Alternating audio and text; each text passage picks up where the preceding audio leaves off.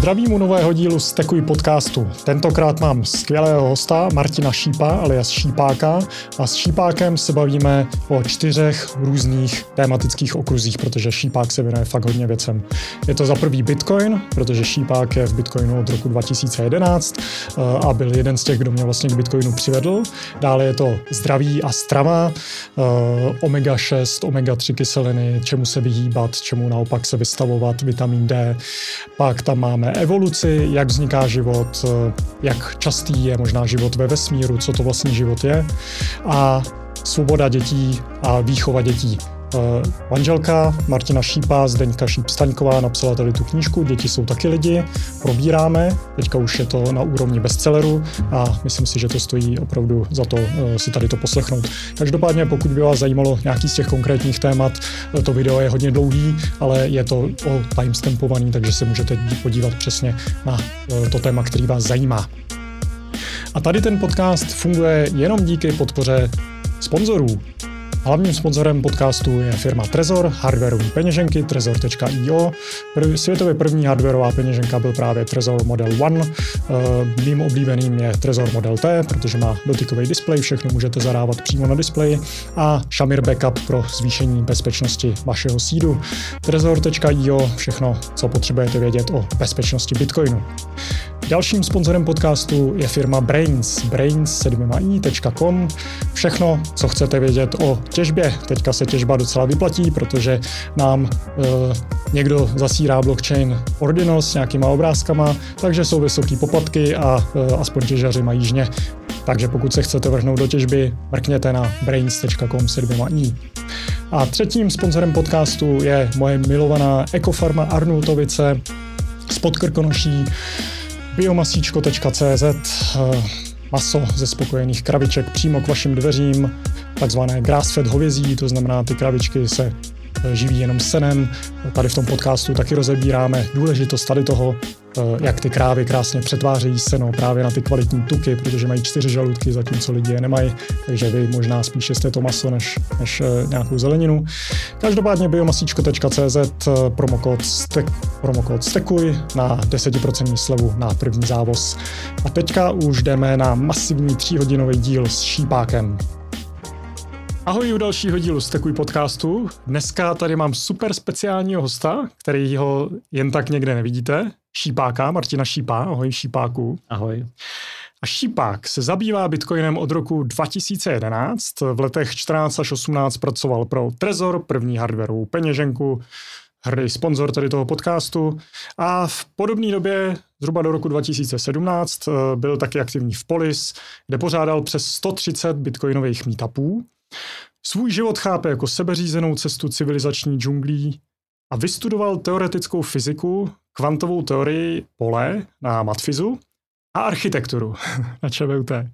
V posledních letech podporuje a koordinuje činnosti kolem iniciativy své ženy Děti jsou taky lidi.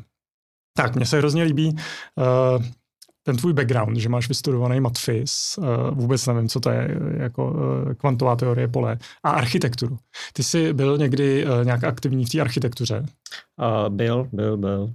Já vlastně asi nejdřív řeknu, vlastně, jak jsem se na tu architekturu dostal, uh, proč z toho matfizu. Uh, já jsem v podstatě uh, se vždycky hrozně zajímal o tom, jak funguje svět a jak funguje vesmír, jak funguje lidské tělo a mm. naše civilizace a tak.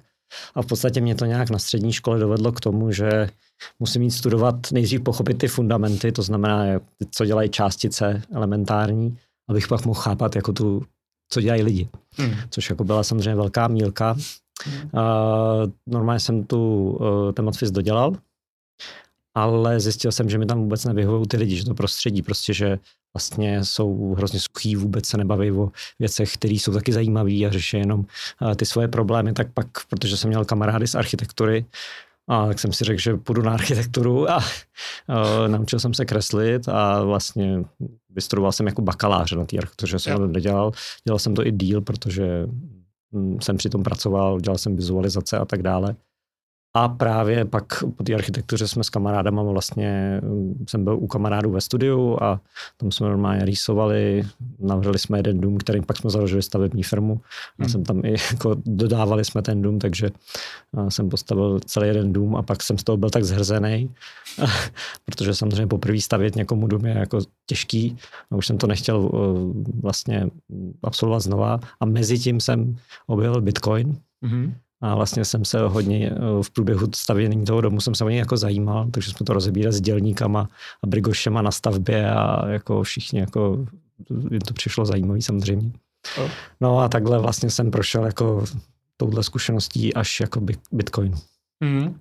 No a uh, ty jsi vlastně jeden z lidí, nebo možná první člověk, který mě přesvědčil o tom, že na Bitcoinu skutečně něco je. Já jsem se s Bitcoinem setkával už uh, přes eh, Mises Akademii někdy dřív, ale až potom v Polis, když si udělal ten program Rakušáci v Polis a za, začal si tam zvát lidi právě z Mises institutu, mě, Dominika Stroukala, Urzu a tak, tak eh, mi začalo docházet, že to má jako ty přesahy právě, že to není jenom nějaká jako technologická věc, eh, že to není něco jako e-gold nebo Liberty Reserve, nějaký centralizovaný systém, ale že to skutečně má potenciál stát se tím novým zlatem, digitálním zlatem, nebo to, to byl takový ten původní narrativ. A tak za to ti chci hrozně poděkovat. Mimochodem děkuje za to i uh, Kitsom, respektive ten děkuje za, za tvůj článek Bitcoin, Litecoin a ti, a ti druzí. A mě hrozně potěšilo, když jsem včera uh, nadhazoval na ty sociální sítě, že tě tady budu mít, tak kolik lidí tě jako vlastně zná uh, tady z těch počátečních let. Ty jsi udělal prostě strašnou, uh, strašnou porci práce na té evangelizaci a na tom propojení uh, jako těch nerdů z polis a těch ekonomů a libertariánů a tím se to tady podle mě tenkrát strašně, strašně rozjelo. No mě to tehdy hrozně bavilo, protože tam byla cítit taková obrovská energie. Mě to teda jako mega zajímalo po všech stránkách právě technologicky i ekonomicky a bylo úžasné jako vidět, jak ta komunita okolo roste a že to, co jako se tam děje, že vlastně je pro ně přínosný a že to otvírá světy a propojuje jako lidi, tak to jako bylo super, no. Mm-hmm. No, uh, takže 130 meetupů si dělal v Polis. Bylo to na týdenní bázi a mm, většinu času jsem to teda nenáviděl, protože vždycky jsem si jako stanovil téma a teď se to musí do toho příštího týdne jako uh, dovymyslet, kdo, jakože jestli to budu si to přednášet sám, protože já jsem občas teda přednášel, když nebyl kdo, tak jsem si to musel nastudovat, musel jsem si to odpropagovat, musel jsem si všechno vyrobit na Facebooku a tak dále, že jo, všechno se technicky řešilo tehdy, hmm. uh, nic nebylo zautomatizovaný a tak, takže já jsem to vlastně jako nenáviděl vždycky. A potom, když ten místa nastal, a proběhlo to a viděl jsem ty reakce lidí, tak to zase byl takový výbuch euforie, že mm. jsme pak diskutovali tam dlouho do, do noci a nebyli jsme schopni odejít, takže Mm, mm. A to bylo super. No. no a vlastně tvůj asi poslední výstup byl, byl právě ten uh, článek Bitcoin, Litecoin a ti druzí, myslím Bitcoinový uh, mm, mm, poslední výstup, to je asi z roku 2018, je to na volné noze mm. publikovaný, nalinkuju. Mm, to mě Robert Vlach vlastně požádal, nebo Marka Palatina požádal, jestli by nesepsal článek a on to vlastně říkal, že nemá moc času, že si to nespíšu já, tak jsem na tom strávil teda taky hrozně moc času. Hmm. Uh, je to hodně dlouhý a ale pořád myslím si, že většina těch věcí, hlavně z té takový, ono tam má, teoretickou část a praktickou, tam se všechno vysvětlou věci, eh, je zjednodušeně, jak Bitcoin funguje na takovém příměru s hrou transparentní, a uh, musím říct, že a pak tam jsou nějaké jako vyjádření ohledně forků a vlastně budoucnosti Bitcoinu jako takovým, proč vlastně vůbec jako dává smysl a, a tak.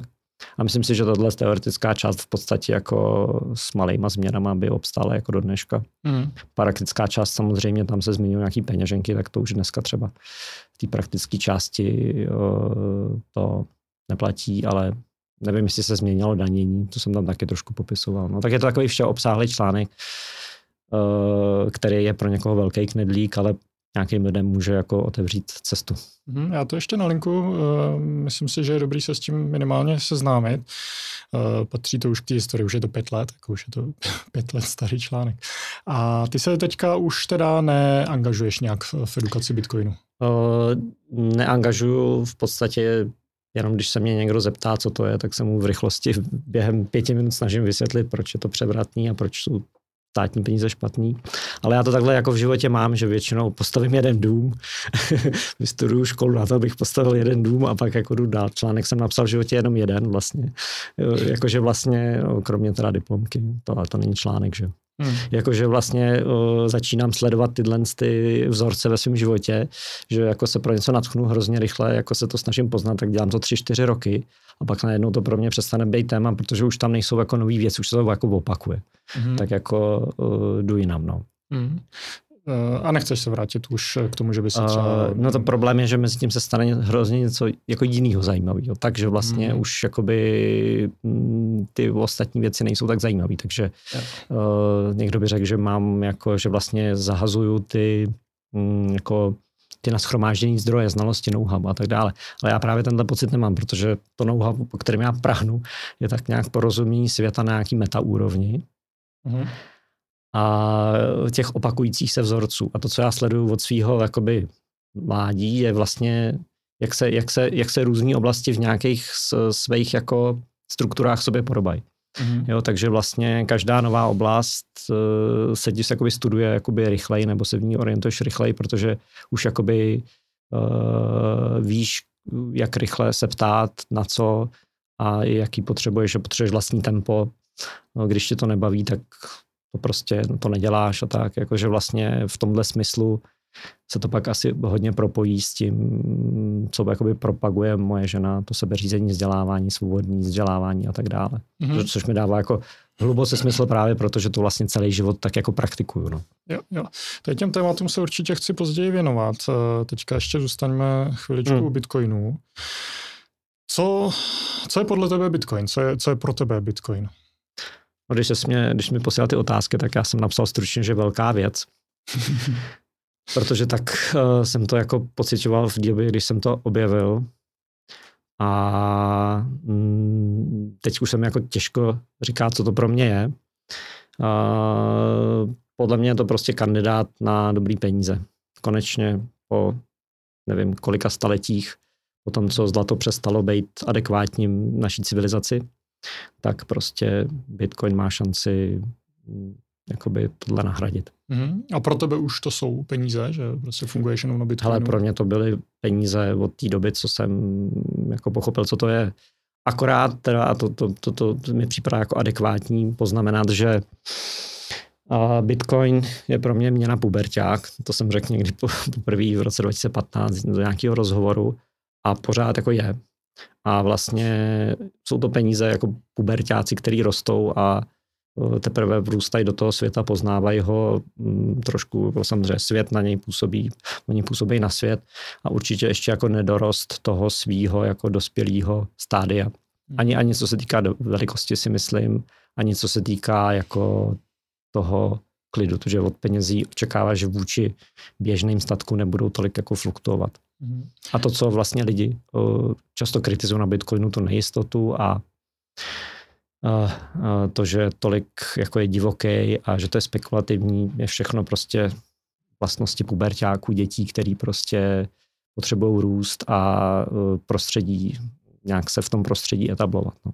Hmm.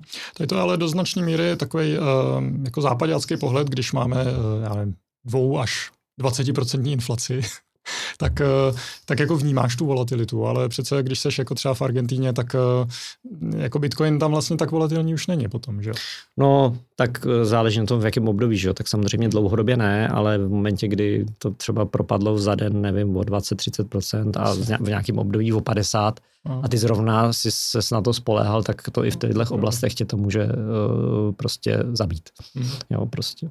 Hmm. Tam seš potřebuješ ty peníze počítat si s tím a najednou přijde ten propad a, a ty jako nemůžeš dostat těm závazkům a nemůžeš udělat to, co jsi chtěl. Takže myslím si, že to může být nebezpečný právě proto, že mm, tam dochází takovým velkým propadům, mm-hmm. což na těch měnách i těch, když nejseš v té hyperinflační části, tak jako nedochází prostě k takovým výkyvům. Ne, na denní bázi. No, takže problém je, když nemůžeš jako čekat uh, celkem neomezenou dobu. No co, což můžou být uh, dva roky třeba. Mm. Je aktuální zkušenost, že po dvou letech vždycky ten Bitcoin tak nějak jako už zase jako uh, ten zájem o něm přeroste ty, ty dočasný, jako, ty dočasný propady a zase pokračuje ta, ten uh, ekosystém v tom růstu, i co se týká nominální ceny. No. Mm-hmm. A jestli je teda Bitcoin mě na puberták, tak roste podle tebe jako uh, do výšky tím správným směrem? Mm, No do výšky roste. Já jako myslím si, že pořád Bitcoin nedostal, ne, jako neobsáh ten jeho ekosystém uh, svého jako konečního potenciálu, ale ty sklidnění a odliv od Bitcoinu, já si myslím, že k tomu prostě jakoby patří, protože uh, získávání jako důvěry, stab, uh, co se týká stability, že Bitcoin tady bude, že neodejde, že je potřeba asi generační zkušenost, no. Hmm. Jakože prostě stejně jako lidi dneska věří jako pěšným penězům v bance, protože nezažili zrovna jako prostě v Argentíně, že, že je stát, uh, nevím, jak se tady může mluvit, ale Jakoliv. že stát zničil jejich peníze, že jim sáhli na účty. Tak v podstatě my jsme to naposledy zažili v 50. letech, jestli si jo, vzpomínám, a možná pak byly nějaký jako velká inflace v 90. ale uh, já myslím, že je potřeba generační zkušenost uh, té stability, aby uh, vlastně pro tebe nebo pro ostatní byl Bitcoin jako vlastně běžná záležitost. No. Hmm. Jo, to souhlasím. A když jsme si dělali tu přípravu, tak ty si zmiňoval jednu hezkou věc, že uh, proto, aby si vlastně pochopil Bitcoin, tak uh, jsou vlastně dva aspekty. První je uh, pochopit ty současné peníze, ten fiat, to, co je na něm špatně, a druhý, že Bitcoin není jenom technologie. Hmm. To je spíš jako sociální konstrukt. No, myslím si, že vlastně je to sociální konstrukt, protože peníze.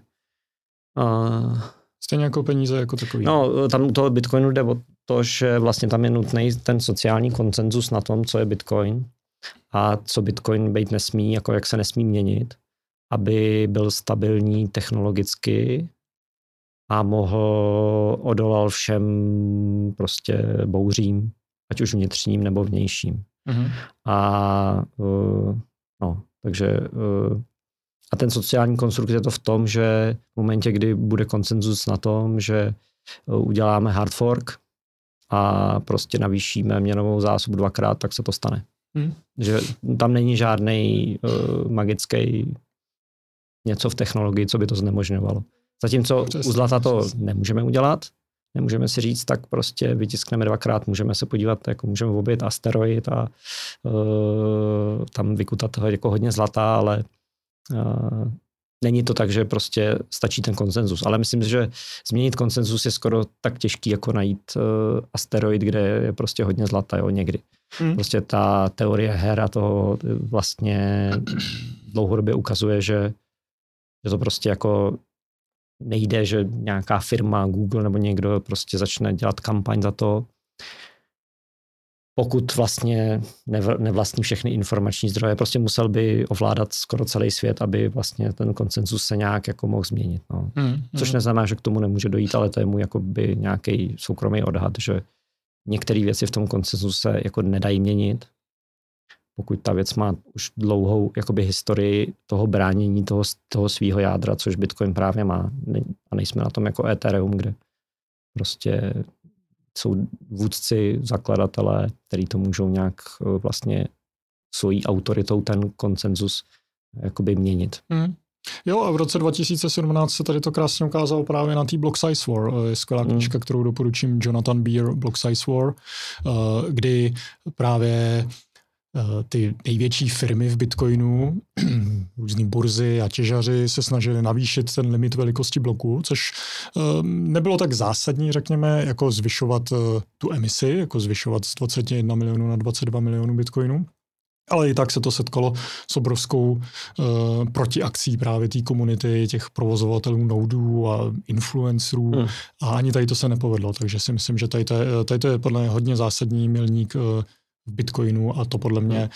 rozhodlo o tom, nebo ukázalo to, že hmm. Bitcoin je mnohem jako robustnější, antifragilnější, než jsme si no, mysleli. Je otázka, jestli to nebylo dokonce zásadnější než uh, snaha o navýšení uh, měnové zásoby, protože uh tohle je takový mnohem jemnější.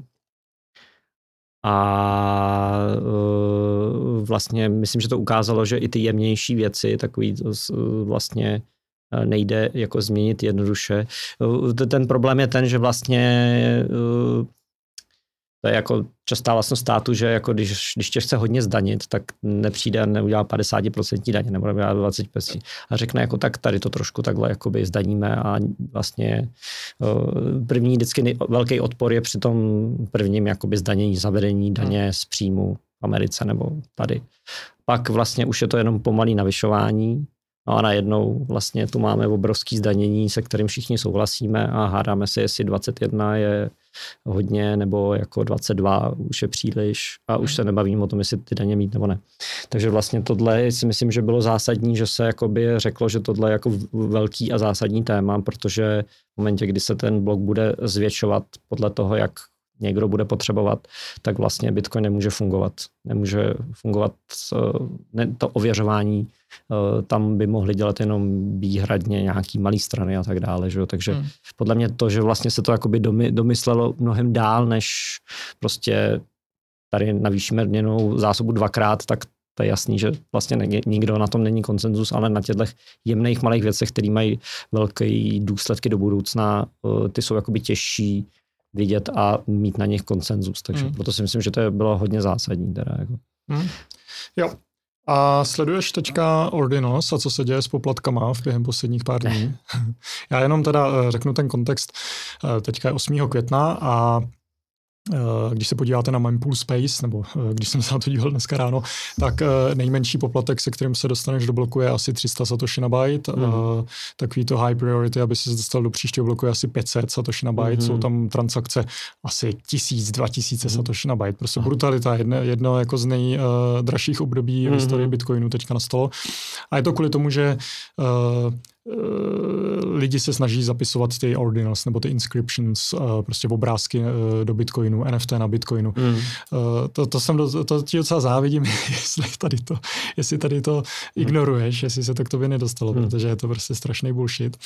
A uh, někdo právě říkal, že kdyby se v roce 2017 povýš, podařilo navýšit ten limit velikosti bloku, tak teďka je to plný prostě tady těch spamů, mm. tady těch obrázků.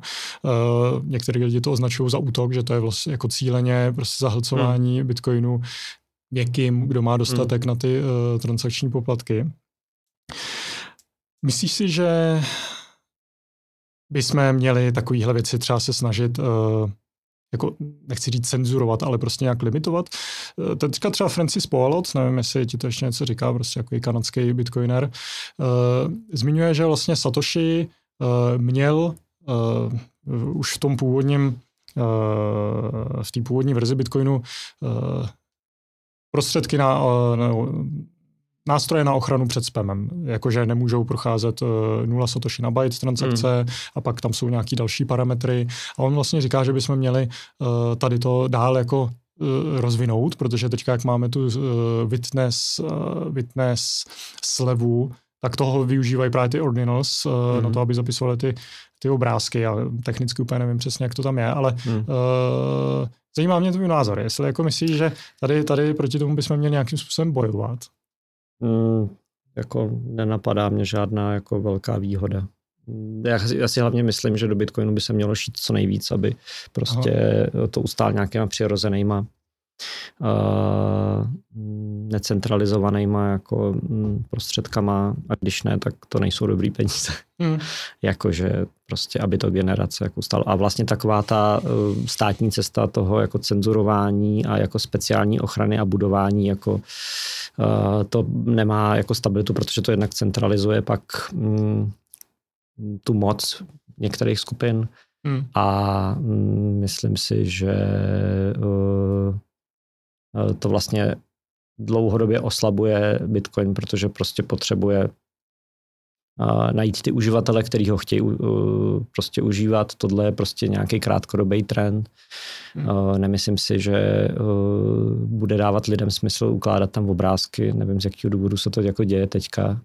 Spekulativní, jako NFT no, na Ethereum no. prostě koupí to no, větší hlupák. Nevím, Jakože prostě za měsíc, dva, tři, půl roku se ukáže, že vlastně no, to byla jako spekulace, lidi to přestanou dělat a pak možná jako blbý je, jediný, co je teda blbý, že vlastně cokoliv se zapíše do blockchain teďka je e, náklad pro, e, pro budoucí generace. Hmm. Takže nevím, jestli e, není nějaký návrh tomhle, že by prostě nějaký hodně starý jako bloky, vlastně se odhazovaly úplně.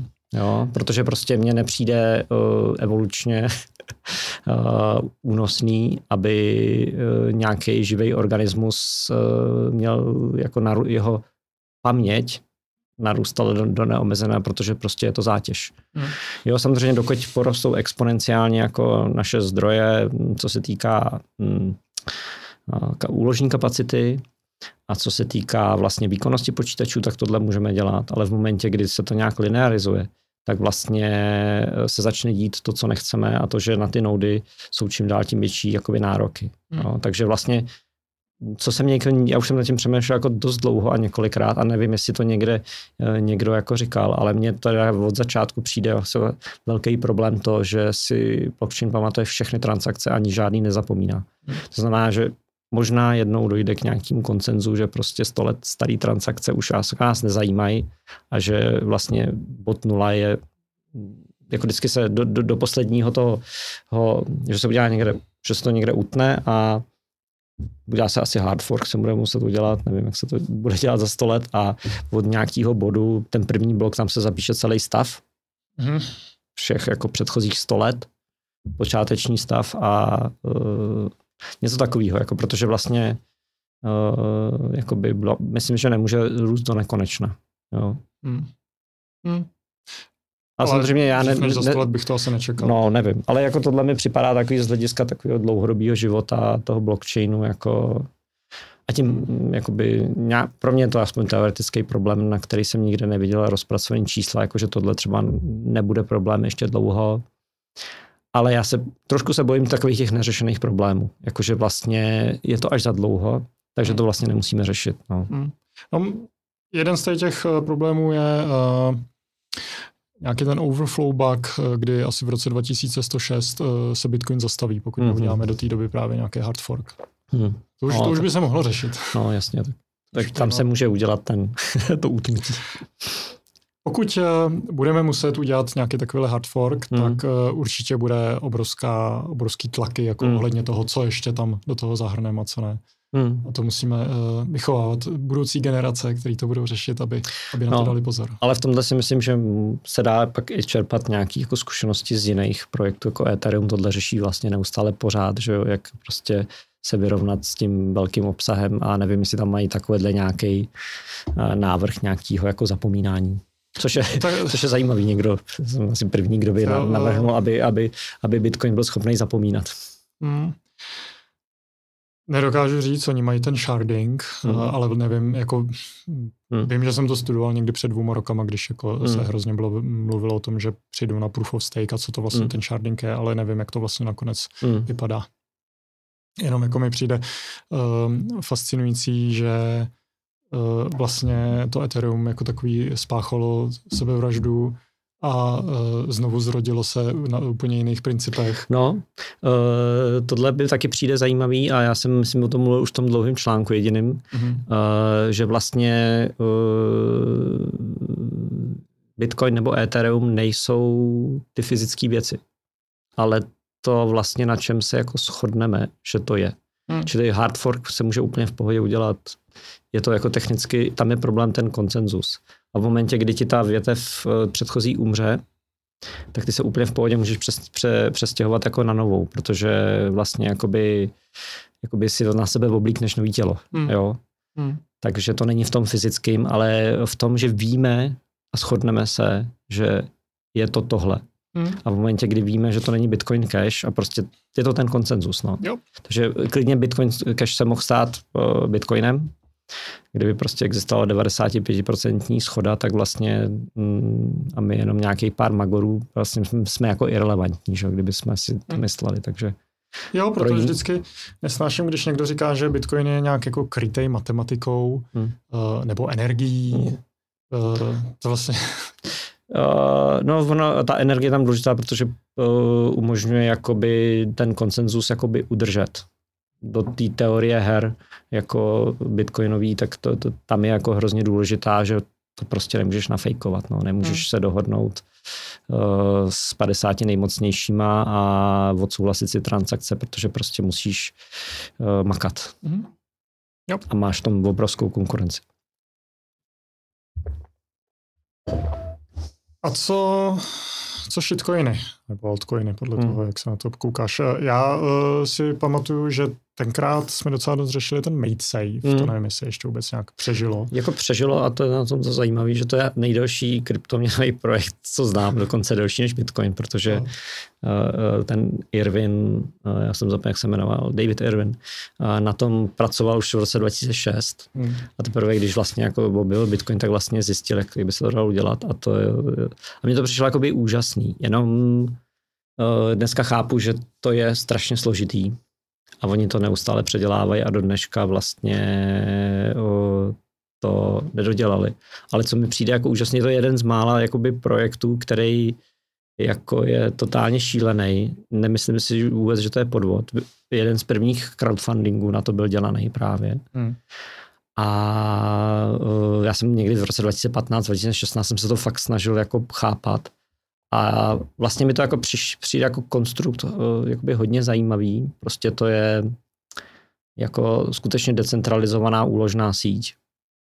Ale pokud to někdy dotáhnu a bude to fungovat, tak uh, se fakt budu divit, protože je to hrozně složitý a složitý věci mají tisíce různých a problémů, což vidíme jako na Bitcoinu, který je jako jednoduchý. Jo. Je jednoduchý, no. Ale stejně je tam miliony věcí, který se, na které se dá zaútočit a tak dále. Vidíme na Etheru, že prostě jakmile je to složitější, tak Hmm. neustále něk, někdo někoho vykrádá a tak dále. Jo. No.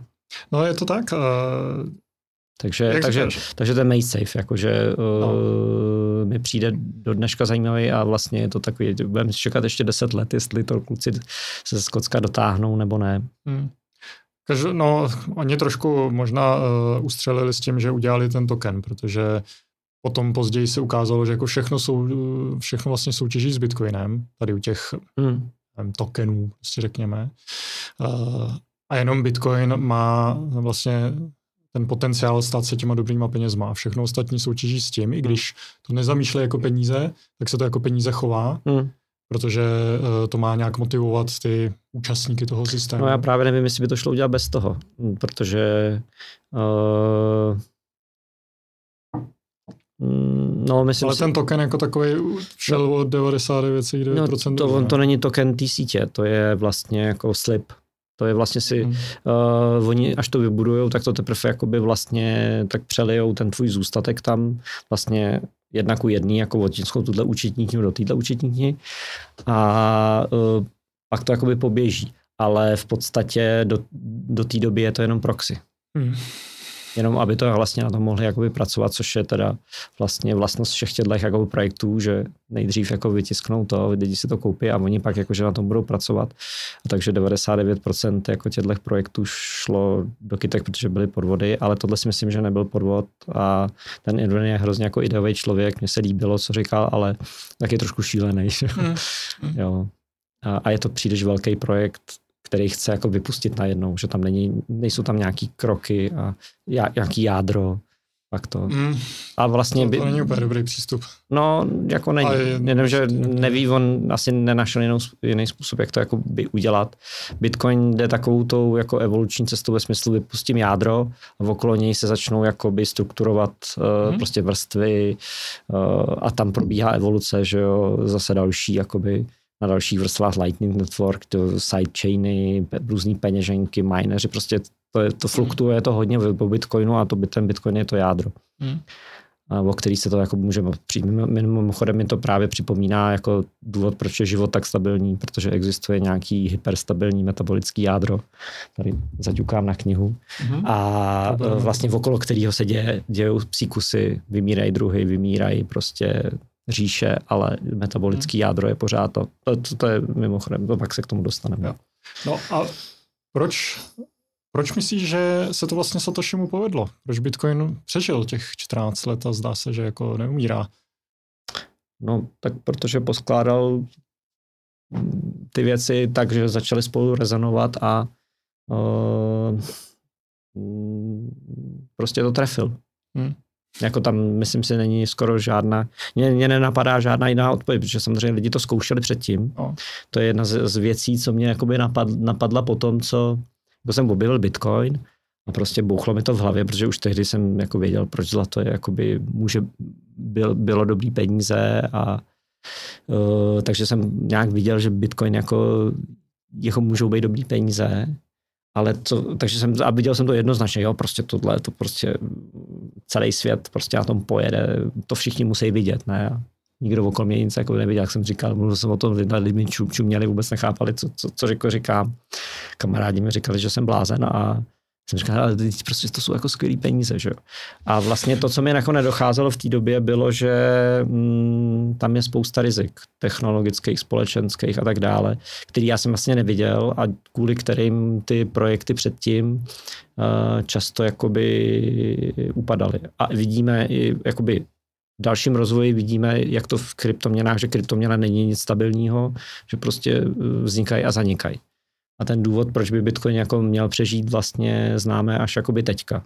Mm. Jo, ten takový ten, že byl první, že má důvěru. To je vlastně to, že to v tý, že už je to v hlavách lidí a nejde to tam tuď jako jednoduše vyhnat. Mm. A tohle všechno jsem jako předtím jako neviděl. No, takže mm, a vlastně Satoshi se podařilo dát dohromady tuhle tu směsku, která je dostatečně jednoduchá a prostě o, byla první a přežila test o, času.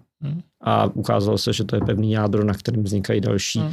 další vrstvy. A v momentě, kdy začnou, to je právě jakoby vlastnost uh, jakoby, m, života jakoby na fundamentální úrovni, momentálně, kdy se začnou tvořit další vrstvy, tak ty spodní začnou osifikovat. To je obecně obecný fenomén, ať už v, ve světě počítačů, programování, že jo, e, ve světě mm, jako živ, živočichů, ve, v čemkoliv firem a tak dále. Jakmile jako ti ten organismus začne růst, tak ty vnitřní vrstvy začnou osifikovat a uh, ty vyšší vrstvy začnou jakoby podporovat, uh, udržovat to jádro v tom jako tvaru, aby vlastně ty vyšší vrstvy mohly jakoby fungovat v hmm. klidu nebo eh, na, na pevném základě. Hmm. Takže eh, to jádro vlastně osifikuje tě, těma zpětnýma vazbama z těch vyšších vrstev. Hmm. A proto je jakoby neměný, ale samo o sobě je jako životaschopný. Jo? Hmm. I kdyby tam nebyly ty všechny vyšší vrstvy, které to udržují skamenělý, tak to je ten počátek, kdy vlastně proto, proto to začne se rozjede, protože to nějak jako rezonuje s prostředím a díky tomu vlastně se okolo toho vytvoří hm, nějaký první ekosystém, který začne bránit to jádro a uh, je tam tato, zpět, je tam tato zpětná vazba. A důležitý, aby tenhle celý celek, aby vlastně dával smysl. Mm-hmm. Jo, aby tím tekla energie a uh, aby, um, aby to prostě nebylo ponzi. Jo.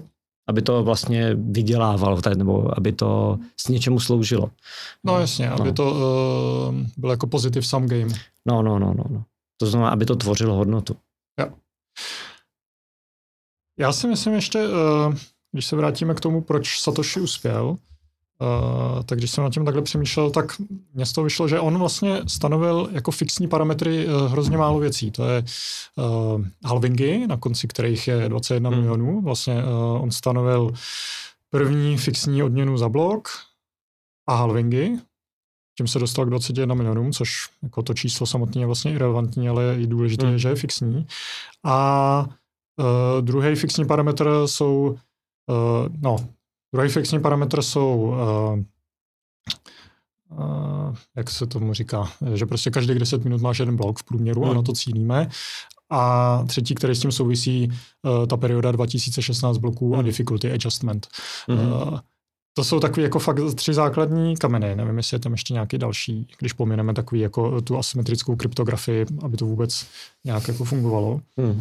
A všechno ostatní potom je jako krásně dynamický, uh, protože tady s těma parametrama to mohlo fungovat na eh, CPU těžbě, ale uh, nemusel ani předpovídat to, že vznikne něco jako ASICy, úplně specializovaný zařízení, mm.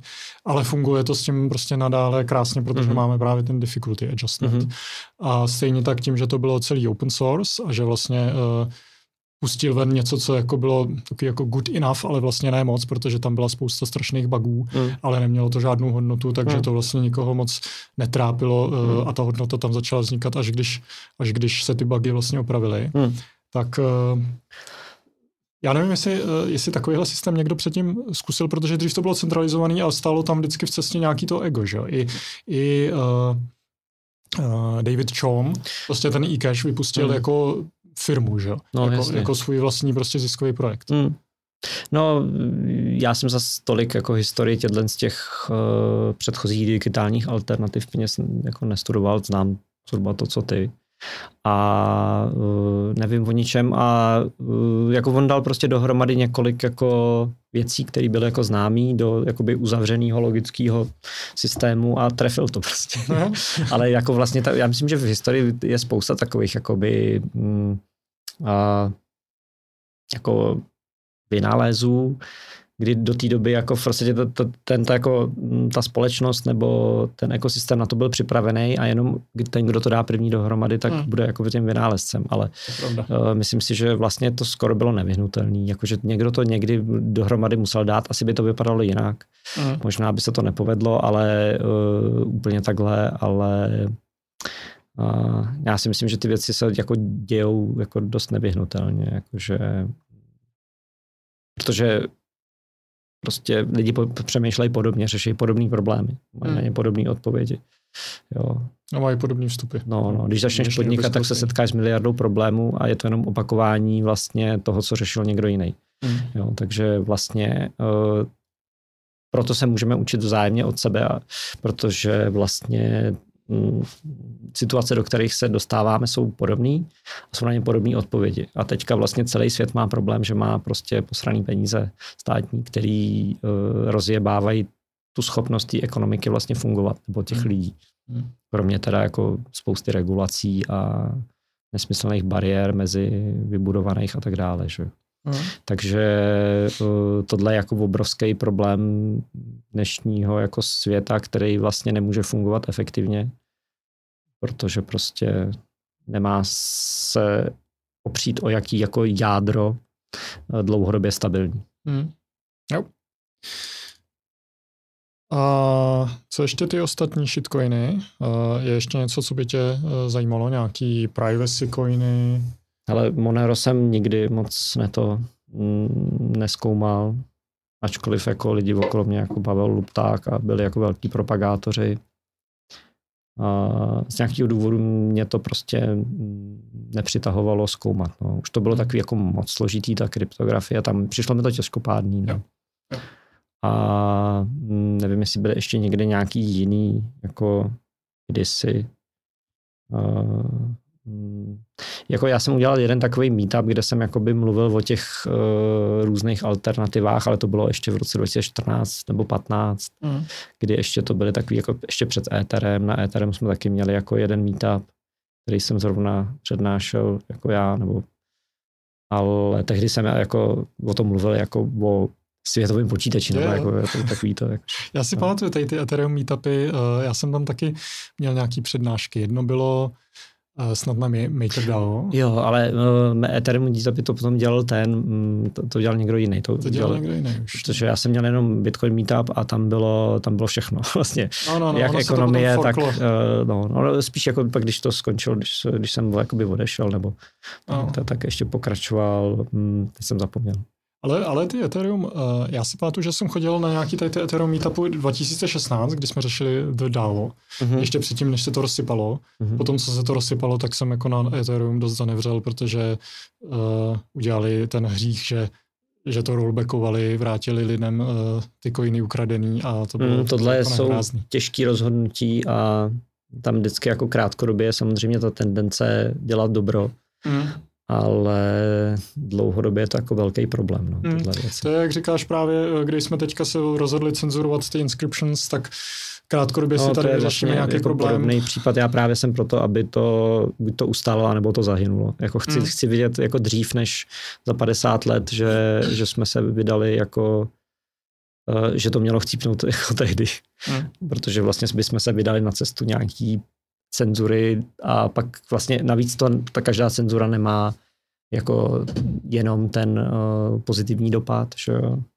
Je to precedens blbý. No. No. Někdo tam nechce tyhle ty obrázky, jinde, jiný je tam zase chce, tak kdo to má jako rozhodnout. No tak prostě buď na to má, nebo na to nemá. A ten ekosystém se podle toho prostě uspořádá a některý lidi zjistí, že se to nedá používat jako peníze, jak odejdou a Bitcoin se nestane penězma, ale úloženou, úložičím obrázku. Nicméně já si myslím, že celý tohle je právě padlý na hlavu, jako představa, že by to takhle dopadlo, protože v momentě uh, jako kdyby to nebylo těma dobrýma penězma, tak to neslouží ani jako ta úložna v obrázku, pro kterou vlastně to lidi chtějí, ta ne, nezměnitelná. Že? Hmm.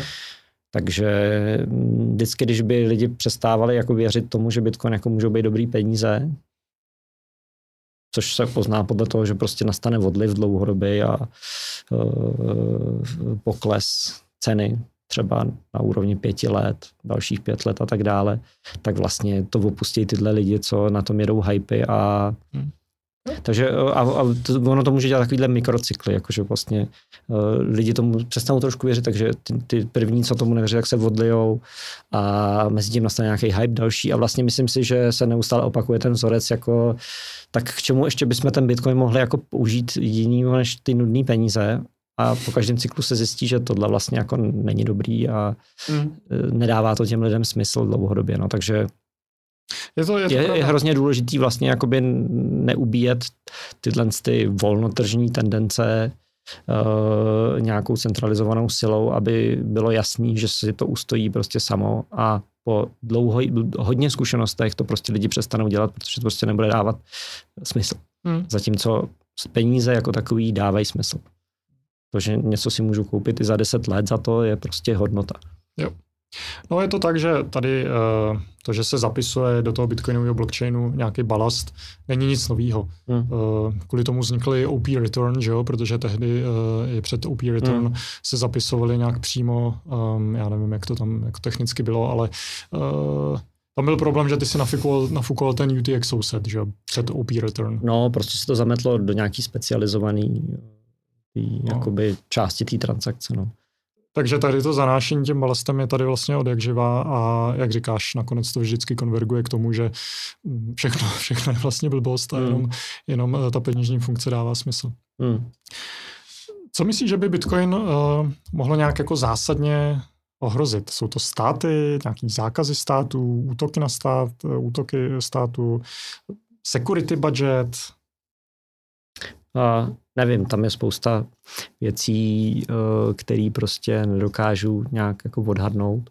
Právě protože je to první a jediný, jediná naše zkušenost s tím. Jo? Můžeme nějaký paralely vést, ale myslím si, že protože nemáme opakovanou zkušenost, tak nemůžeme odhadnout pravděpodobnosti toho, co se jako může stát a odkud může přijít, proto se teda bavíme.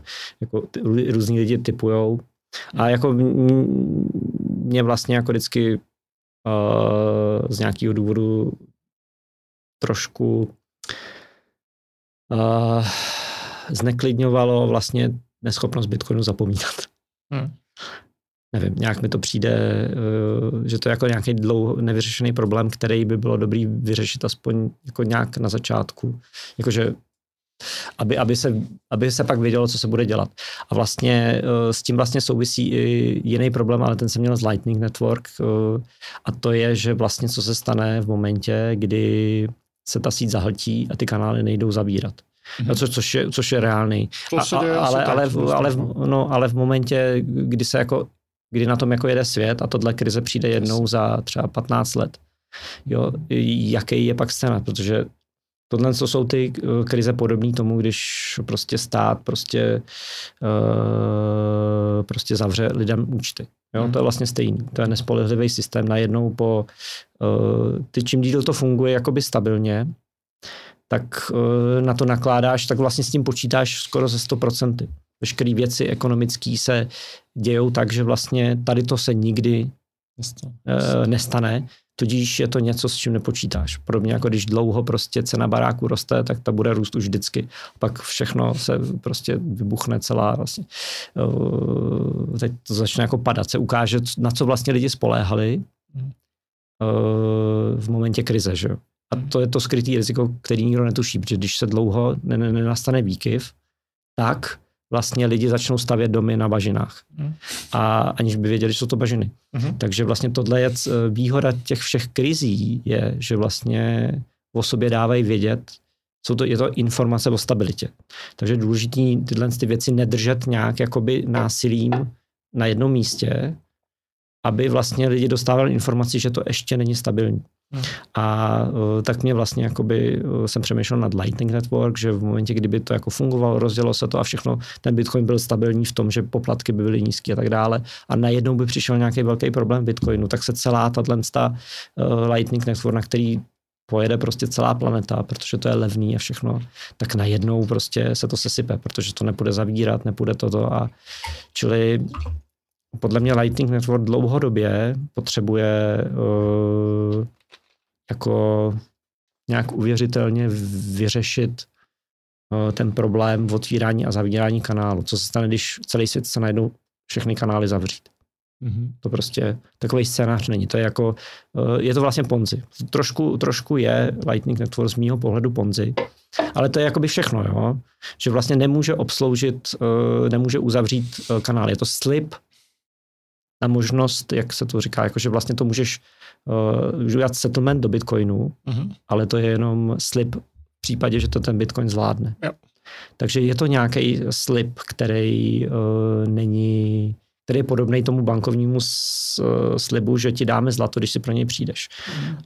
Ale tady to je podle mě spíš uh, technický problém, který je řešitelný, protože no, jsou už jako různý návrhy, že uh, prostě v jedné transakci vysvětluješ takhle prostě 100 kanálů, no, takže nemusí to být individuální transakce. No, já bych byl jako tvrdý a chtěl bych vlastně jako vidět řešení, jak to jakoby uzavřu najednou, protože uh, to, že, to, že to je jakoby to, že ve skutečnosti o ty bitcoiny nepřijdeš a ono se to vyřeší třeba za rok, potom, když se dostane jakoby ten Bitcoin z té krize, kdyby nastala nějaká takováhle krize, tak uh, to je prostě zastavení jako ekonomiky. Ty peníze v tom momentě nefungují na té na tý Lightning Network, víš. Mm-hmm.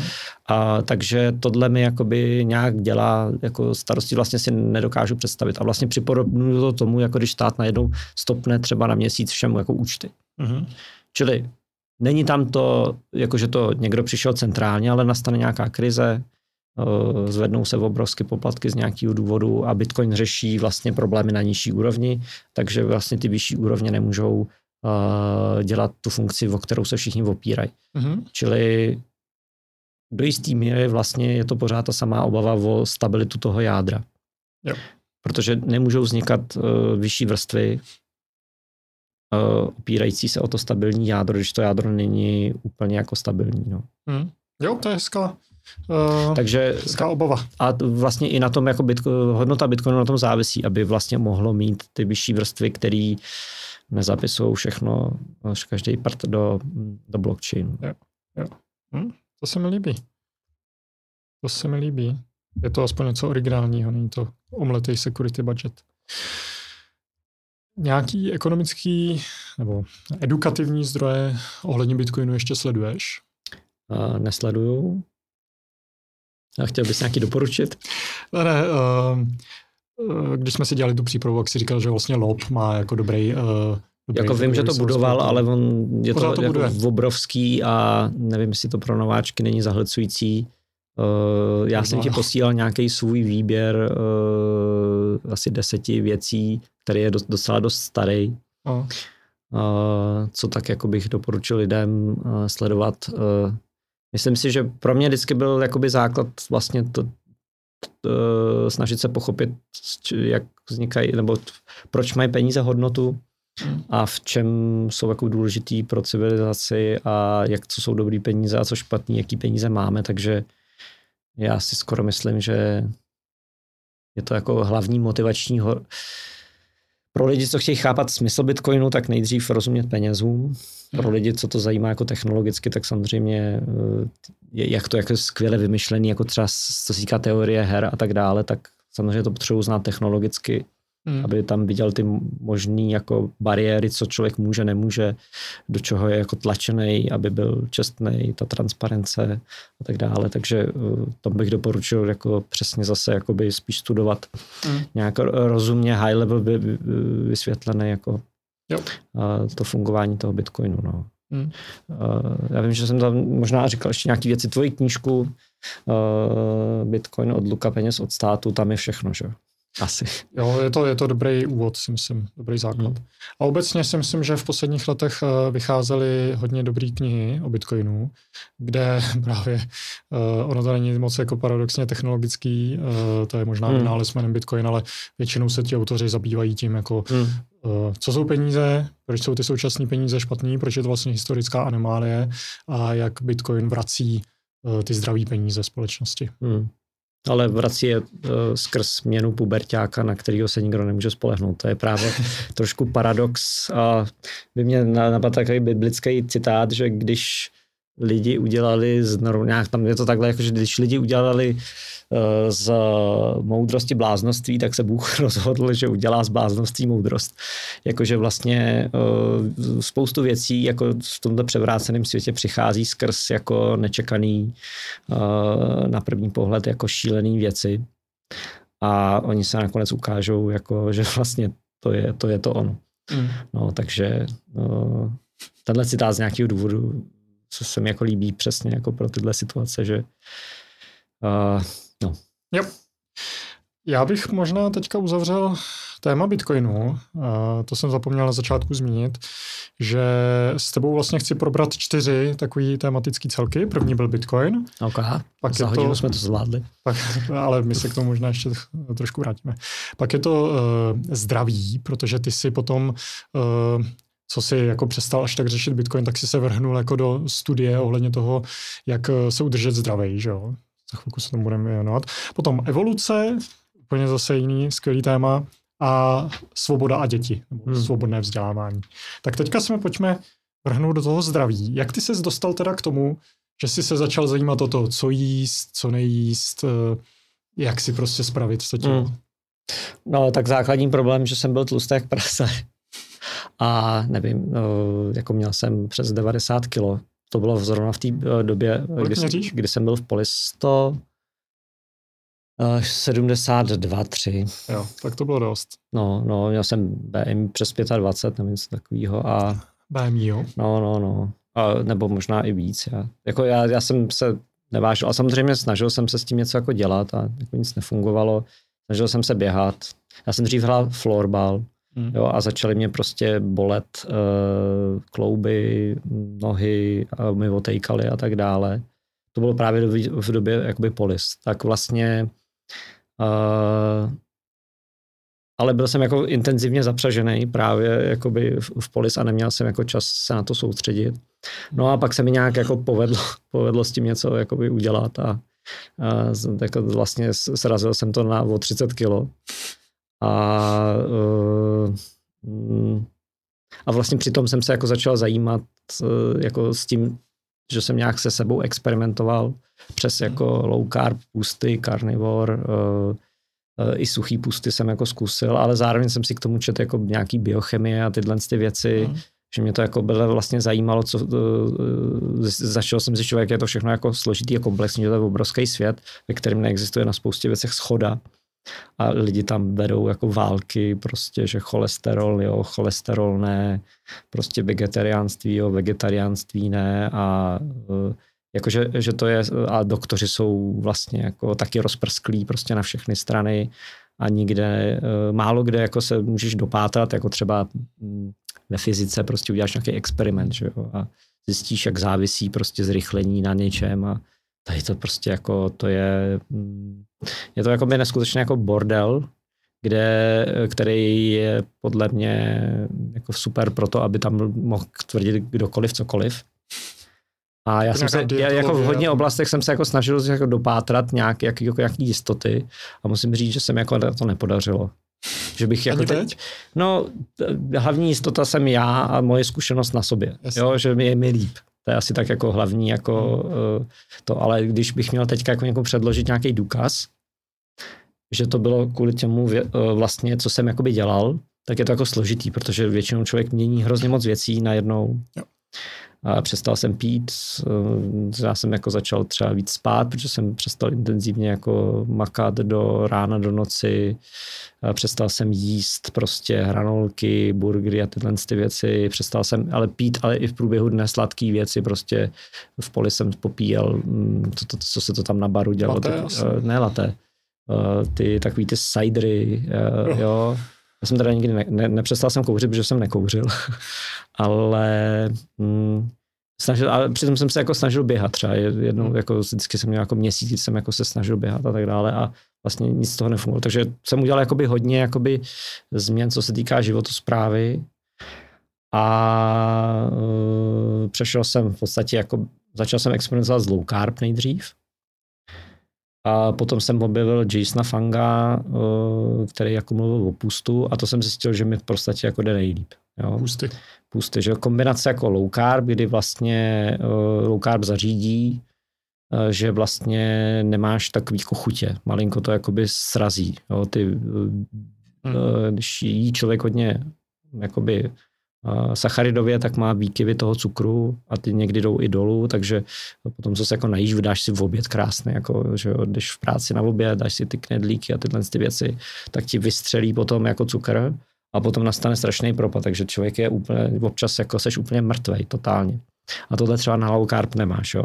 prostě když sníš jenom maso nebo prostě maso se, maso se zeleninem, tak to je úplná rovina. Prostě, hmm. že jako běž, nebo jako minimální výkyvy po, po těch jídlech. A ten, tohle, tenhle typ stravování pak umožní vlastně přejít i jako do půstu, protože hmm. vlastně to tělo jakoby eh, se sklidní, začne využívat většinou víc jako ty tukové zásoby, ke kterým ty vlastně nemáš jako přístup. Dokud vlastně z nějakého důvodu uh, tohle Uh, proto vlastně jsou lidi jako t- tak žraví, protože vlastně uh, mají sice zásoby uvnitř, ale nemají k ním přístup. Takže jediný logický řešení je dostat jako ty živiny zvenku. Mm-hmm. No, takže uh, a on jakoby existuje, existuje nějaká hypotéza, řekl bych, abych to nenazýval jako ověřenou jakoby teorií nebo faktem, že tohle jako za to hodně můžou jakoby mm, uh, tuky z rostlinných, z rostlin ve smyslu jakoby omega-6, hmm. polynesencený mastní kyseliny, který z nějakého důvodu ty tukové buňky uh, uh, jakoby donutějí, že, uh, že ty tuky jdou jenom dovnitř a nejdou jakoby ven. Jo. Uh, a no, no, takže v podstatě v momentě, kdy jakoby člověk, anebo aspoň já jsem jakoby najel na tuhle stravu, tak jsem mohl začít jako pustovat a pusty jako nejrychlejší způsob, jak jako uh, jdou prostě kila dolů. Uh-huh. A jaký pusty si dělal? Jaký byl ten režim? No, jako úplně různý, no. Jason Funk hodně propaguje takový ten uh, intermittent fasting, že prostě třeba jíš jenom jednu hodinu denně, dvakrát denně se najíš, máš tam nějaký okno jako vymezený, kdy můžeš jako, uh, nebo kdy, kdy chceš jíst a prostě jenom uh, dobrý je, že to můžeš prostě jako by uh, není žádná jako nějaký, nějaký pravidlo, uh, jak by se to mělo dělat, prostě mě se to neustále měnilo, pořád jsem to jako dělal jinak a důležité pro mě bylo, aby to bylo jako udržitelný. Jo. Občas jsem samozřejmě měl nějaký období, kdy jsem takzvaně zaprasil, nebo vrá, jakoby vracel jsem se k tomu, ale důležité je, že to mělo jakoby dobrou tendenci, no a z těch 90 jsem supnul na 62. Zdeňka už jako říkala, že už se na můj zadek nedá koukat, že to je fakt jako kostlivec. Já, za jako třeba za rok. Za rok, 30 jako, No, ale uh, zeptám se tě, jestli jako víš, jaký byl nejdelší půst, co kdy kdo držel. Asi uh, něco přes víš, rok, asi ty těch to víš, no, před, dní přes rok. Jako byl to člověk, který měl, nevím, asi přes 300 kilo a zhubnul asi uh, 200, nevím kolik, prostě no. z, uh, asi na, na 80 kilo z těch 300 zubnul. To je jako šílený. A, to je nějaký Ital, já to no, nevím. No. To a mě na tomhle jako přijde fascinující a to je to, co vlastně lidi považují za normální a možný je úplně jako jinak. Že? Hmm. Ti říkají, že umřeš po x dnech bez jídla, nebo... A to, to, to i odpovídá té tvý zkušenosti. Když chvíli nejíš, tak seš jako při běžné stravě seš totálně jako říčnej a prostě musíš si něco sníst. Že? Hmm. Čili naší každodenní zkušenosti, to, co máme před nosem, odpovídá něco, co není vůbec pravda, a to, že nemusíme fakt dlouho jíst. A protože vlastně jsme jako v nemocném stavu. Jo? Vlastně nejsme ve stavu, kdy nejíme takové věci, které nám umožňují vlastně mít přístup eh, k vnitřní energii, prostě tukový zásoba. Hmm. A uh, proto si myslíme, že jako nemůžeme, že musíme jít čtyřikrát denně. Hmm. Jo. A dokud vlastně nepřestaneš jíst jinak, tak vlastně nemůžeš jako přejít eh, k tomu, že vlastně, vlastně k těm, ten přístup k těm svým tukovým zásobám máš. A proč jsme tak nemocní? No tak jsou na to různé hypotézy. Jedna z těch je, někdo tvrdí cukry, někdo tvrdí, já tvrdím, je, že ten, jakoby to hlavní jsou ty a omega-6, který vlastně za posledních 100 let prostě nahradili běžný tuky. Hmm. A v čem jsou omega-6? Co je největší zdroj? Co vidíme? No všechno, dává se to vše, smaží se v tom, kdo používá slunečnicový olej, řepkový olej, do, do jisté míry i olivový olej. Hmm. To jsou všechno jakoby, samozřejmě se přechází, jako že oliváč se považuje za zdravý, ale uh, podle mě to je jenom taková, taková nej, nej, nejlepší z těch nejhorších jako rostlinných alternativ. Mm. Uh, kokosáč a gí jsou v podstatě v tomhle jako výjimky. Uh, tuk z, uh, z, jak se řekne, krabí tuk. Krabí luj. Luj. Luj. Uh, vlastně Uh, oni totiž problémy i ve zvířatech, protože to, čím jsou krmený, ty jakoby různý zeleninový směsi a tak dále, tak třeba prasata přejímají vlastně skladbu těch mastných kyselin, který tvoří tuky, tak vlastně přejímají z té potravy. Mm. A stejně tak a, a v podstatě mají v sobě takový spektrum tuků, který odpovídá té potravě. Takže když žerou hodně saturovaných tuků, tak mají vlastně saturovanější obaly uh, buněk a v tukových zásobách mají mnohem víc saturovaných tuků, než uh, když prostě jsou na kukuřici třeba. Hmm. A tohle je obrovský rozdíl u lososů. Třeba máš jakoby farmovaný lososa a ten to je jako, co se týká omega-6, tak to, to je bomba. Zatímco běžný losos uh, pěstovaný v přírodě, ten nemá tak jako obrovský množství těchto z těch jakoby, jakoby uh, omega-6. No. Mm. A, takže některý živočichové hrozně jakoby typicky, jak, jak, jak jsem říkal, ty co mají jeden žaludek, tak e, vlastně e, a netvoří si vlastně ty mastní, nevytvářejí si tuky sami, a, tak vlastně zrcadlejí tu svoji stravu v, to, v tom spektru těch mastných kyselin. Zatímco třeba krávy, ty vlastně, ty taky žijou na tucích, ale na tucích, který se vyrábí vlastně v jejich střevech. Takže oni žerou celulózu nebo prostě trávu a vlastně ten jejich mikrobiom konvertuje vlastně eh, celulózu na mastní kyseliny, které jsou převážně eh, saturované. Mm-hmm. To znamená, jakoby, říká se jim živočišný bíl, uh, tuky, ale oni jsou, všech živočiši mají celý spektrum tuků, jo? I, ty, i ty po, omega 6, omega 3, ty polynenasycený, ale uh, bez toho bychom jako nemohli být živí. My potřebujeme určitý množství. Problém je, že oni jsou jakoby hodně nestabilní, jo? takže když jich máš v obrovské množství, tak se z nich vyrábí toxíny a uh, v podstatě uh, říká se tomu oxidativní nestabilita. Hmm. A to je i důvod, proč vlastně je smrtelně nebezpečný smažit na, na těchto tusích. Protože přesně to, co, to, co ti dělají v těle při větší množství, co ti dělají automaticky na slunci, oxidujou, ořechy smrdějí. To, každý známe arašídy, víme, jak jsou hnusní, když jsou dlouho starý. To všechno jsou tyhle ty nestabilní omega-6. A uh, v podstatě to, to, co ti to dělá v těle i samovolně v těch voříšcích a všem, tak e, se děje e, ne, neskutečně zrychleně na té pánvi. Mm. A tam se vytváří nějaký uh, aldehydy, prostě věci, co jsou v cigaretách, jako tak jsou v těch tucích, těch, v, v těch výparech mnohonásobně jako vyšší.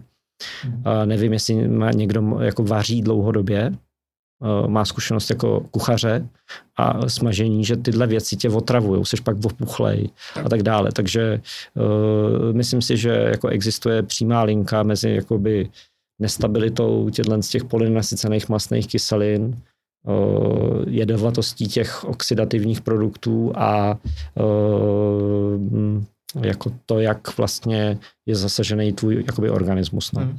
Hmm. A uh, jako mezi, mezi tyhle jako věci mým náhledu to má jakoby skoro všechny jako zasahuje, protože uh, ty, skladba těch tuků to jsou prostě buněční membrány. Že? Uh, tuky jsou hrozně důležitý mezi buněční komunikaci. Ta nestabilita těch tuků je důležitá, protože když do buňky boukneš, tak první, co se rozpadne, jsou tyhle ty nestabilní tuky a ty, to jsou messengery, který informují o tom, že je něco špatně. Takže si představ, že máš buněčnou membránu, která je mnohem víc nenasycená, než jakoby potřebovala, tak vlastně eh, vyrábí mnohem víc těch oxidativních toxinů a který tělo, nes, není to přirozená hladina, kterou ty potřebuješ jakoby k tomu životu. Čili vlastně je to, je to jako kdyby zasahoval do nějakého jádra, eh, řekněme, buněčního fungování a buněční komunikace. Takže mm, je jasný, že pokud je, pokud je tohle tak, říkám pokud, je to prostě nějaká jako hypotéza, která není jako všeobecně přijímaná, hmm. tak uh, máš možného kandidáta na vysvětlení uh, značné části jako civilizačních nemocí. Hmm. Jo. Hmm. Cukrovka, všechny jako brain mindfucky, uh, imunitní onemocnění a tak dále, protože to je něco jako systemického. A protože vlastně tyhle ty jako tuky vlastně uh, jsou jako ekonomicky výhodný, jsou to nejlevnější tuky, tak, tak je to jak jako rakovina rozlezí úplně všude. Hmm. Ale je to záležitost tak posledních 50 až 100 let, že?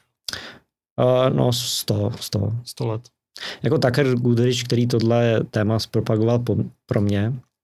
Tucker Goodrich? Uh, tak, mm-hmm. Tucker Goodrich, no, na Twitteru ho jde najít. Mm-hmm. Tak uh, jako ukazoval, jak vlastně, nebo má nějaký příklady ještě z 20. ne, z 19. století, 1800 něco, 1890, kdy vlastně se vedly uh, jako boje v Americe o to, aby vlastně tam uh, že byl, tyhle voleje už byly přimíchávány do margarínu, do, do másla nebo do různých jiných volejů, že tam okolo toho vznikaly kauzy. Prostě vždycky to bylo, původně vlastně to vzniklo z lněného oleje, který se podařilo detoxifikovat, tak vznikly tyhle ty jakoby první oleje, které byly použitelné jakoby ve stravě a oni to začali přimíchávat do různých jako dražších živočišných jako produktů, takže se tam okolo toho vedly spory a tak dále. Hmm. A to je přesně doba, kdy začínají různý jako tyhle civilizační jako velké nemoce, jakože onemocnění srdce a tak dále. Neříkám, že to je jako jediný, jediný zdroj, ale um, myslím si, že uh, je to jeden z, z velmi vážných potenciálních kandidátů a ten problém je to, že to není jakoby akutní toxin, hmm. ale je to prostě dlouhodobá jako degradace eh, všech různých struktur jako buněčných v těle. Včetně šlach třeba. Jako šlachy se obměňují jednou prostě za 10 let, ty eh, jako dlou, nebo 20 let.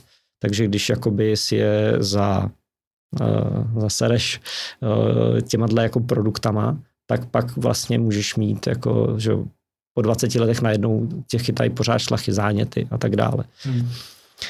A zatím jsem jako nic jako lepšího než tohle jsem zatím neviděl, ale uh, jako na Twitteru a v, i, v, i v literatuře odborný se, se vedou jako boje o to, jestli vlastně to je, jestli to je kvakerství nebo není, takže třeba se časem jako ukáže. Za mě, já na sobě můžu ověřit, že když jsem tyhle věci vyškrtal ze stravy, jsem mohl najednou začít jako být stabilnější, uh, mohl jsem najednou se rozhodovat o tom, co, co chci jíst a tak dále. No, hmm. Takže Jo, to mám úplně stejný. Uh, já teda, uh, já jsem měl lupenku docela i do krve na hlavě, no. jo. A uh, to mi úplně jako zmizelo. Třeba přestali mě bolet, otejkat nohy. Hmm. A přestal jsem být jako tak často nemocnej a, a tak. Takže vlastně ty změny, které jsem udělal, je, že jsem jako razantně zhubnul přes spusty low carb a keto. Zkoušel jsem i, i karnivor, nejlíp, nej, nejčistší hlavu jsem měl na karnivor. Jo, hmm. Po měsíc karnivor, jenom sůl, maso a voda. Uh, úplně mi zmizely všechny zbytky. Jo. Doteďka mám trošku, jako trošku takový jako lupy a když začnu jíst třeba sacharidy nebo to, tak jako by to nabíhá, takže asi jsem už citlivý na lepek ale nemyslím si, že lepek je nějaký jako primární příčina toho. Prostě když máš zlomenou nohu nebo máš prostě pochromaný koleno, tak i tenis je pro tebe problém. Hmm. Zatímco pro zdravého člověka není. A nemyslím si teda, že tenis je příčina toho, že uh, mě bolí koleno. Jo? To znamená, lepek asi je to nějaký jako hnusný jako protein, který může trápit naše střeva a náš, i náš imunitní systém, ale není tou primární příčinou. Myslím si, že příčinou až v momentě, kdy vlastně je to tělo nějak jako predisponovaný a oslabený. Jo. Já nabízím třeba jakoby těma dle jako věcma. Jasně, pufa, omega-6, kyseliny, které jsou nejvíc v těch rostlinných olejích. A uh, Mně přijde právě zvláštní, že my máme prostě bezlepkový diety a e, taky to povědomí, že lepek může být problém. Pak máme e, žádný přidaný cukr třeba, pak máme prostě vegetariány a tak, ale ještě se e, jako neprosadilo, že máš třeba seed oil free jídlo, že, hmm. nebo dietu. Že právě, no, pokud je to takovýhle problém, no, což právě, je, taky myslím, tak jak no. to, že to do toho mainstreamu vůbec jako neprobíhalo? Ale já myslím, že tak v mainstreamu, v mainstreamu není jako spousta věcí, že jo, tak já nevím, no. Mainstream, tam já myslím, že důležité je, že některým lidem něco jako hrozně funguje, že málem umírali a najednou jsou jako živí, jako prostě, jo, že uh, to je jako zásadní, nevím, Mára prostě Krona měl, mm. a to není žádný jako propagátor nějakých strav, jo, on vždycky o tom mluvil, jako že prostě, hele, nevím, e, možná jako jako je to špatný pro planetu, ale mě to zachránilo jako prdel. Hmm. A, ale, a, a, vlastně a dneska už není prý karnivor, jo? Tak, když no. není nějaký fundamentalista, prostě jako a uh, samozřejmě jsou lidi, kteří pak jako to obhajují do a přisuzují tomu zázraky, ale tam jakoby, myslím si, že co se jako pro co je to jako dobrý, když lidi mají nějaký problém, tak mají tady, jdou na internet a mají tam sadu experimentů, který můžou provést. Jo? Některý z nich můžou být nebezpečný, to je jasný, uh, ale mají aspoň jako alternativy, které můžou zkoušet. A některý z nich zarezonují tak, že prostě uh, vlastně jako si řeknou, ty vole, tak jako na tom něco prostě jako je. Samozřejmě pak začnou vymýšlet, eh, odůvodňovat, proč to tak jako bylo a že jsme vždycky byli karnivoři a tak dále. To je jako věc druhá, ale ta osobní zkušenost ta je neoddiskutovatelná, samozřejmě nepředatelná, protože já tě nemůžu přesvědčit, že eh, si s tebe, eh, že, že, že ti nalžu, ale ty máš možnost, stejně jako Bitcoinu, jít a začít si to zkoušet na sobě. Hmm. A řekneš, po měsíci vůbec nic se nestalo, tak prostě nic. No tak buď to pro mě neplatí, anebo vy všichni tady jako uh, jste pozeři a nebo milžete a tak dále. Hmm. Ale uh, pro mě je hrozně důležitý jakoby možnost uh, vědět o věcech, o experimentech, který můžeš v daném, při daném problému jako udělat. Čo? Hmm. Ne, nezafungovalo vegetariánství, nezafungovalo prostě nevím co ro, nezafungovalo tohle a najednou ti něco zafunguje. Jo. Jo, eh, jak říkáš, stejně jako u Bitcoinu, každý má možnost si to vyzkoušet, eh, experimentovat na sobě a já hlavně doufám, aby tohle zůstalo, protože pokud se začne, jako ono se politicky dost tlačí uh, nějaký prostě bezmasá strava, vegetariánství až prostě nějak, a nějaký nahrazování těma hmyzíma proteinama a tak. Hmm tak to je asi to nejhorší. Jako i, i, i kdyby se tlačilo jako karnivorství, tak hmm. je to asi taky špatně, protože třeba ne každému to může úplně sedět. Prostě lidi by měli mít jako tu široký spektrum toho, co si vybrat. Ale mě tak jako karnivorství nesedí, jo. Prostě hmm. mě to nudá nějak uh, prostě nějak ty ostatní no. věci chutnají, ačkoliv jako musím říct, že na uh, jako beef carnivore se cítím prostě nejlíp. Hmm. Ale zase uh, z nějakého důvodu, prostě taky je to tím, že okolo mě manželka, my jsme byli spolu na low carb, ale třeba carnivore nikdy jí tolik vlastně to maso jako vlastně jí to nedá mm. a, a ne, nevyzkoušela to nikdy, ale tím, že to okolo mě jsou jako spousta věcí, čokoládičky pro, pro dceru a uh, těstoviny a tak a mě, mě ty věci jako chutnají, jo, mm. ale já jenom vím, že když začnu jíst prostě třeba lepek, tak uh, za chvíli tady mám krvavej to a hmm. uh, začne se mi sypat takový sníh z hlavy, uh, začnou mě bolet tamhle dole, takže zjevně jsem jako citlivý na lepek. To je jako opakovaný experiment a ačkoliv to nemusí být jako uh, root příčina nebo root cause, tak je to prostě aktuální jako pro mě jako problém, takže tomu se jako vyhybám, takže já v pohodě můžu jíst maso, zeleninu, ale už se jako nevydávám moc eh, na, na takový jako se pici a ta, eh, jako, jako jednou za čas třeba to jim týden trochu víc a pak zase přestanu radši. Mm, mm. To máme no. podobně, já taky nejsem 100% karnivor, no. ale je to takový dobrý baseline, ke kterému mm. se můžeš vrátit, když máš nějaký problém a vyčistí tě to zase mm. hezky. To Uh, no, já nevím teďka, tak se zeptej, já když tak ještě se vrátím k něčemu. Já mám teďka další téma uh, slunce a vitamin D. Tak řekni, jestli chceš jít na to. No, přemýšlím, nebo... jako mně, přijde zajímavá zkušenost se suchýma pustama. Jo, suchý pusty, no, to mám taky no. poznamenaný. Povídej, jo. povídej, no, to je tak, zajímavý. To, je, tak, to, je, to, to jsi vyvrátil to, že eh, během tří dnů bez vody zemřeš, že jo? Ty no, no, no, tak vybr- eh, jako asi nejsem jediný na planetě, kdo to jako vyvrátil. Mě, mě to vlastně zaujalo. Řekni, co to je suchý pust. Suchý pust je, že prostě nejíš a nepiješ. Nepiješ žádnou no, vodu. No. Jak dlouho? No, záleží na tom, jakoby, jak si věříš a jak seš jako zvyklej. Je dobrý podle mě mít zkušenost jakoby z těch eh, běžných jako pustů, aby tvoje tělo dokázalo jako fungovat na, na tom, co máš uvnitř. Hmm. A nemělo jaký, uh, nějaký krize, to jsme možná neřekli, že běžně, když si běžný stravy sacharidový a omega-6 jako si zkus, zkusíš půst nebo přejdeš na karnivor, tak uh, většinou to lidi skončí během pár dní, protože dostanou strašlivou jako krizi. Hmm. Jo, nevím, točení hlavy, jim špatně a tak dále. Mně se to nikdy nestalo, že jsem na to šel jako pomalu, postupně jsem ubíral sacharidy, ale zjevně se tam dějou nějaké metabolické změny, protože potom vlastně, když jakoby tyhle krize přejdou, anebo jedeš pomalu, takže nikdy nenastanou, tak vlastně najednou uh, už je to jako v pohodě. Hmm. Ale kvůli těmhle krizím vlastně lidi myslí, že za tím kopcem už je smrt třeba. Jakože, nebo pocitově, takže si to nedovolí. Jo že doktoři je varovali a oni tam vidějí, jak jim je špatně, takže tam, tam nic dál, tam už je jenom smrt. A, takže než jako člověk začne podle mě se suchýma pustama, tak je asi dobrý mít jako, být jako fakt e, jako v kondici, že můžeš normálně pustovat a nic ti to nedělá. No a mě na tom jakoby zajímalo, protože jeden člověk jako uh, tweetnul jako nějaký graf, protože si měřil vlastně skladbu tuku, nebo skladbu těla, takový ty biodynamické váhy, nebo jaký jsou, který měří vlastně, že máš tolik svalů, tolik tuku a tolik vody v těle.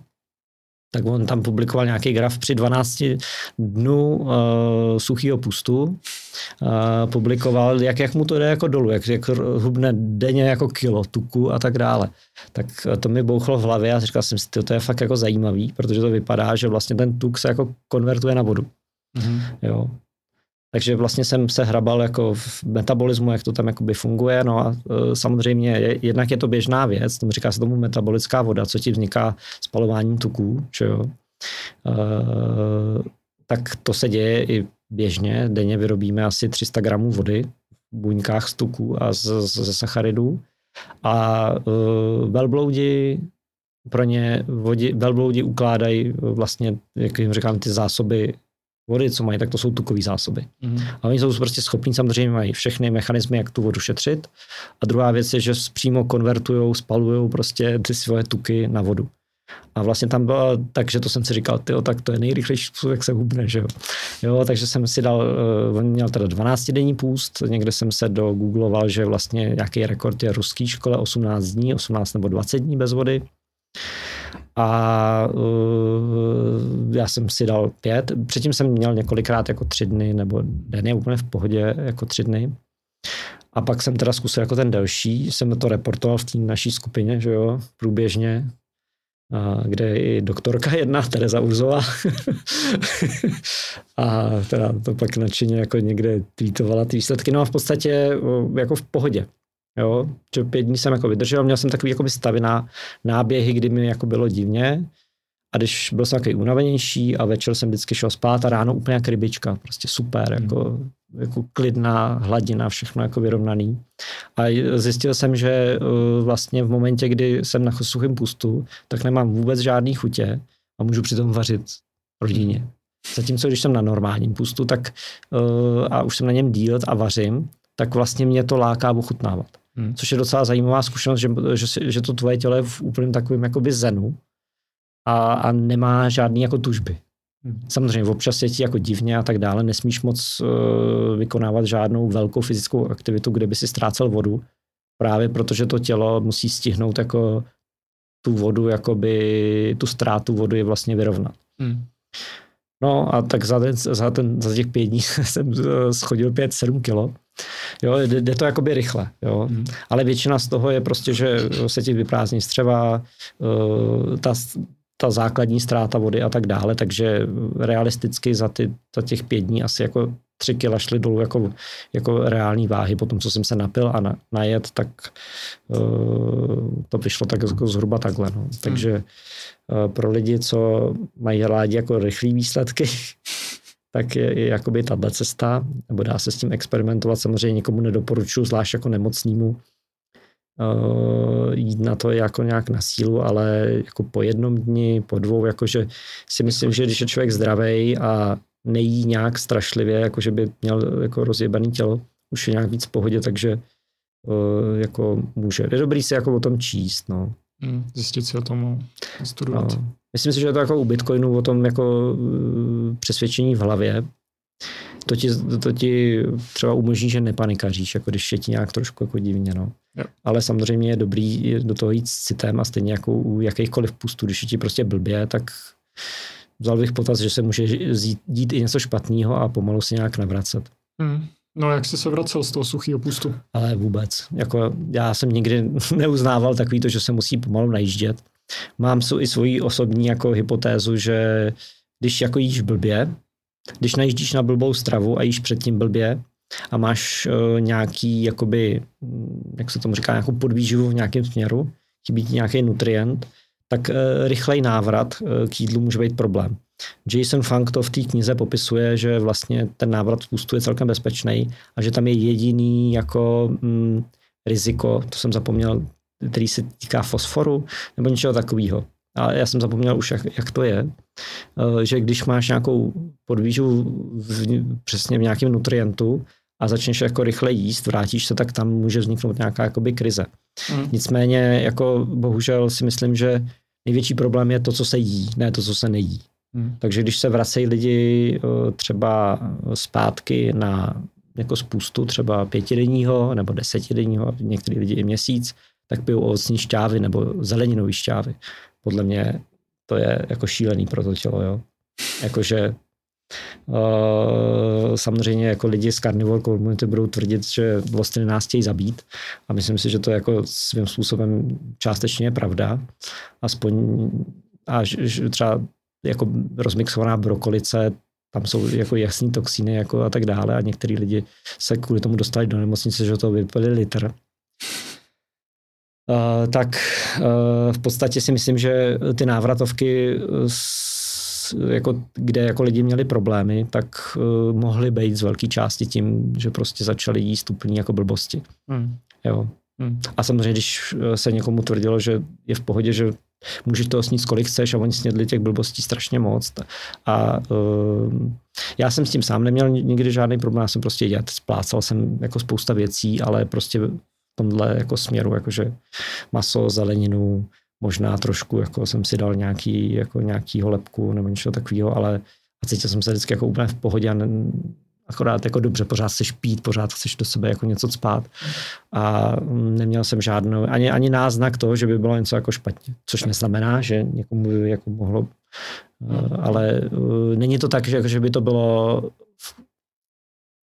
že bych tam viděl jako nějaký jako riziko pro sebe. Hmm. Pojďme k tomu uh, slunci a vitamínu D. Hmm.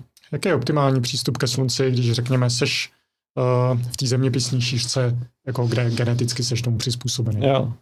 No já si myslím, že když se uh, nechceš bát slunce, tak musíš přestat jíst rostlinný olej, což je jako úplně mindfuck jako zkušenost lidí, kteří přestali jíst rostlinný olej, tak se přestali pálit, jakože mohli najednou na sluníčko, nebo mohli na sluníčko mnohem víc, hmm. uh, bez různých těch krémíčků a ty, těchto věcí. A nevím, je to zkušenost mojí ženy. Uh, a opakuje se to, jako neříkám, že všem se to jako stane, ale jako je to věc, kterou fakt jako, která se jako pravidelně opakuje, že prostě když vyřadíš rostlinný olej ze stravě a začneš cítit nějak jako líp, tak najednou tvý problémy s, s tím, že vylezeš na sluníčko, seš hned spálený, zmizej. Hmm. A ono to i dává smysl, přesně kvůli tomu té nestabilita těch, těch uh, uh, vlastně membrán, uh, protože jedna z věcí, co může ty tuky oxidovat, co je může jako rozbít, uh, je světlo. No. Jako UV záření. No, UV záření, no. Mm-hmm. no. Takže když jíš ty rostlinné oleje, prostě smažíš si hranolky na slunečnicovém oleji, a vyjdeš na slunce. Nebo jíš restauraci. No, ty, ty, ty to máš no. prostě uh, uložený pod kůží. Uh, no, v kůži z nějakého důvodu je vyšší zastoupení těchto z těch jako typů kyselin. Jo.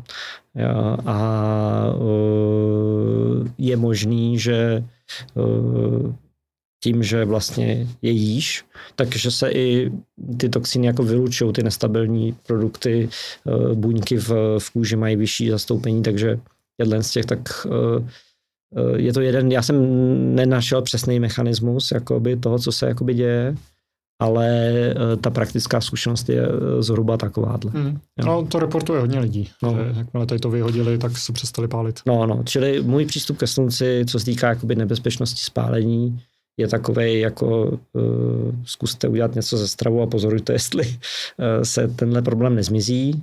Já se před sluncem neschovávám, nemažu se ničím. Samozřejmě, uh, když cítíš, že to začne být jako blbý, tak je dobrý se zakrejt a chce to nějaký adaptační období, když přijede člověk jako z, prostě ze stinného zimního Česka na, někam na, na Tenerife, tak je dobrý neležet tam několik hodin na slunci, no to je vůbec jakože.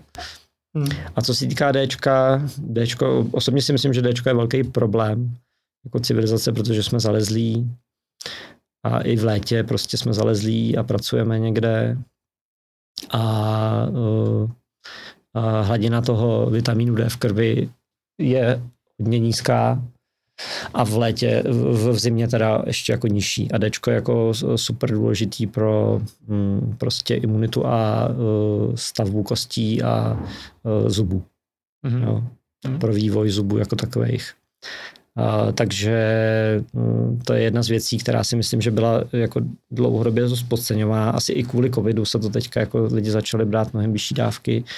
Nicméně je neuvěřitelný, jak nízké dávky doktoři doporučují. Suplementace Suplementace, D3. no. Hmm. Myslím si, že to je jako pro dospělého 800 jednotek denně. A jako ukazuje se, že na půl hodiny, za půl hodiny na slunci člověk získá 10 tisíc. Jo. Čili jako, a doktoři, jako moje matka chodila třeba k imunoložce a tady tyhle si dávky doporučuji. Jako ví, ono se tak nějak ví, že samozřejmě, že D je důležitý pro imunitu, ale jako imunoložka jí do, doporučovala takovouhle dávku. Jakých těch 800, jo? No a tvrdila, že to dlouho trvá, než se ta hladina D zvidne, třeba hmm. rok. Hmm. No, tak jsem říkal matce, že to je totální píčovina, že má prostě brát prostě desetkrát víc a zajít si za, pár, za 14 dní, za měsíc na testy. No a měla, za měsíc to měla vyřešený, co se týká Dčka, té hladiny. Mm-hmm. Čili, že ani doktor, imunolog prostě neumí udělat jednoduchý experiment, tady vám dám trochu víc a pak vám to změřím. Jo, takový ten úplně jako, co, co by tě to, to, to prostě nech, eh, to prostě, tomu prostě jakoby nerozumím sloveně. Hmm. No a eh, co se týká té tý hladiny doporučení D, tak se to samozřejmě řešilo třeba ve Finsku, hmm. kde uh, snížili někdy v 50. 60. letech z 5000 jednotek denně na těch 800, 500 nebo něco takového. A prostě začali, rozdělit, začali se tam rozjíždět nějaký autoimunní onemocnění ve smyslu hm, a cukrovka typu 1. Mm-hmm. To mhm. znamená, že... Ti... Takže i na tady to má D vliv, jo? No, imunitní systém vůbec. A to je jako autoimunitní onemocnění. Neznám přesný mechanismy, ale prostě je, je důležitý a uh, pro, no se z toho vyrábí nějaký prohormon, který ty imunitní buňky jako potřebují pro signalizaci a tak dále. Takže když mhm. rozesereš signalizaci jako uh, mezibuněčnou, tak samozřejmě může vznikat spousta věcí, které by jinak třeba nevznikaly. Hmm. A to neznamená, že to je jakoby uh, hlavní příčina. Jo? Jo. Do toho ti můžou vejít omega 6, ale v momentě, kdy tam nemáš dostatek D, tak hmm. jako některý symptomy se ti roz, rozvinou. Hmm. Čili jakoby ta struktura té kauzality je hrozně složitá, jo, ale mm, co je jako příčina, tam těch příčin je milion, že jo. Jasně. Jenom to, že jsi se narodil, je příčina toho, že jsi nemocný. Jo, jedna z příčin. No, ale tak jsem chtěl říct tomu D, že tam teda ve Finsku teda snížili tu dávku jako prudce, narostlo jim strašně moc uh, cukrovek typu 1 autonomních onemocnění a teprve někdy teďka se jakoby vracejí k tomu. Já jsem četl právě tu studii, kdy tam to prohlásili jako v obrovské chybu v desetinní čárce statistickou nebo takhle nějak, že prostě začali doporučovat tak nízký jako dávky suplementace, takže tam se myslím vracejí nebo v té studii bylo, že se musí vrátit zpátky na těch pět tisíc denně ve Finsku. A, a ve Finsku se nějak jako standardně suplementuje, jo, přes zimu?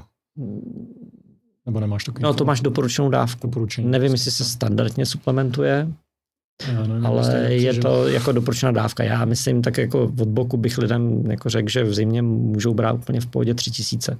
Mhm. Jo? A aby se dostali na to aspoň na tu oficiálně doporučenou hladinu. Jo. Jo? Takže to není nějaký, jako že bych chtěl lidem prostě říkat, ale prostě uh, to, co všichni chtějí dosáhnout, ty doktoři, tak jako všichni můžou úplně jednoduše dosáhnout velmi rychle a tím, že prostě začnou brát jako dostatečně velkou dávku Mhm. uh, toho a pak si zajít na testy. Test stojí u Prevedigu eh, něco kolem, nebo Synlabu stojí asi 400 korun. Mhm. V jedné z těchto laboratoří je nejlevnější, jinak v ostatních asi 1500, pokud nezlevnili, a teď měli akci za 90 korun. Jo. No, ale suplementovat eh, stačí jenom v zimě, ne? Když seš eh, jaro, léto, Já- podzim, To beru Venku. tak trošku pořád, protože pořád? jsem taky hodně zalezlej a uh, uh, jako co jsem koukal, tak neexistuje žádná, jako, žádná indicie, že by Dčko mělo nějaký jako negativní dopad. Jo? A tím, že můžeš být na sluníčku a dá, dostávat ho jako dost velký dávky, tak uh, jak to je moje osobní, jakože vlastně tam ta vyšší dávka jako nevadí. Mhm. A jako nemůžeš ho v kůži vy, vy, vytvořit neomezeně, protože on se pak začne rozpadat zpátky na ty uh, produkty, ze kterých vzniká, takže tam nastane jakoby chemická rovnováha mezi výrobou a uh, jako zase uh, zpátky se na ty původní produkty. Uh, jo, když ho máš v kůži moc, ono to funguje tak, že se ti v kůži jakoby změní na nějakou látku a ta pak za, nevím, za týden, za 14 dní uh, se překonvertuje na to Dčko, který ti Mhm. koluje v krvi na 25 OHD. Mhm. Se tomu říká nějaký... A ono to tr- trvá. Jo, třeba trvá to, myslím, týden nebo 14 dní, než když to Dčko, který si vyrobíš v kůži, nebo který spolkneš, než se z něj stane ten aktivní uh, Jo. prohormon, který koluje v krvi. Jo. Ale ledviny ho pak jako měnějí na uh, ten, uh, jakoby to, to, to, co už se jako využívá v těch buňkách. Mhm. Takže tam je jako kaskáda, to znamená, že když jsem nemocný a vezmu si Dčko, tak to zřejmě to je jako na nic. Protože to, ten efekt bude až za 14 dní. Tam je jeden z těch jako vysvětlení, proč jako některé suplementace uh, při covidu, víš, jak dělali ty experimenty a tím Dčkem, tak některý používali přímo ten prohormon a jiný jako to, ten uh, jako Dčko uh, běžný, uh, ten základní jakoby produkt a tam je možná jako rozdíl, proč některé ty studie jako vycházely mm, jako pro to Dčko špatně, protože když začneš suplementovat v momentě, kdy jsi nemocný a to Dčko získáš až dostatečný level až za 14 dní, no tak to No. už je pozdě. No. Jo. Takže No. No a ještě eh, k té suplementaci doporučuje se brát to s tím K2, ne? No, tam je problém, že eh, v momentě, kdy má člověk nějakou dysbiózu eh, střevní, to znamená, že, že mu střevní mikrobiom nevyrábí dostatečné množství vitamínu K2, eh, který vlastně hodně ovlivňuje metabolismus vápníku, Mhm. tak v momentě, když máš málo Dčka a málo Kčka, tak vlastně to Dčko má vliv na vlastně čerpání vápníků ze střev. Jo? Když nemáš Dčko, tak nečerpáš moc vápníků ze střev, takže ho máš jako v těle málo a tak není takový problém akutní, když nemáš ještě k tomu Kčko. Protože ale v momentě, kdy vezmeš jenom Dčko a to Kčko neumí s tím vápníkem jako zařídit, aby se ukládalo na správný místa, tak je nebezpečí, že ti začnou osifikovat tkáně, které nemají. Mhm. Takže ty musíš mít dostatečný, a protože to Dčko najednou začne, najednou máš jako tam toho uh, pracovníka, co z toho, z toho střeva dostane dostatečné množství vápníků, ale ten vápník není kam dát, nebo ne, nefunguje jeho distribuce správně, který zase uh, zařizuje to káčko. Tak proto se doporučuje, že se neví, kdo jako má jaký problém uh, s, uh, prostě s, s vitamínem K2, tak se doporučuje to brát dohromady. Mhm. Ačkoliv to nemusí být jako nutný. Jo. Mhm. Ještě k těm opolovacím krémům, to je jako oblíbená Mhm. ochrana před eh, tím hrozivým sluncem. Eh, Nemyslíš si, že jsou někdy oprávněný, když bych třeba teďka jel někam k rovníku, eh, tak eh, jako já na to nejsem přizpůsobený, že jo? To, je, to má jako nějaký důvod, proč mám takovou no, kůže a oni mají no, červenou. já ti rozumím. No. no, já, to, ať si každý rozhodne sám, kdy, když se lidi pálej hodně, tam je problém jako spálená kůže, to nechceš, abys měl jako zánět prostě eh, celotělový. Tak jedna věc je, že se přikreješ. To je jako nejméně asi potenciálně nebezpečný. A druhá věc je teda, když je to krátkodobý, tak se jako namaš. No. Ale uh, já, já jakoby rád hledám tu hranici, jo kdy to ještě jako nemusím používat. Hmm.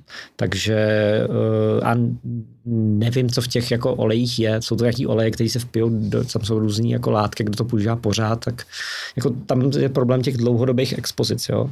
jo. A někdy se, jako v některých obdobích se tvrdí, že některé produkty jsou safe a pak se zjistí, že vlastně nejsou. Hmm.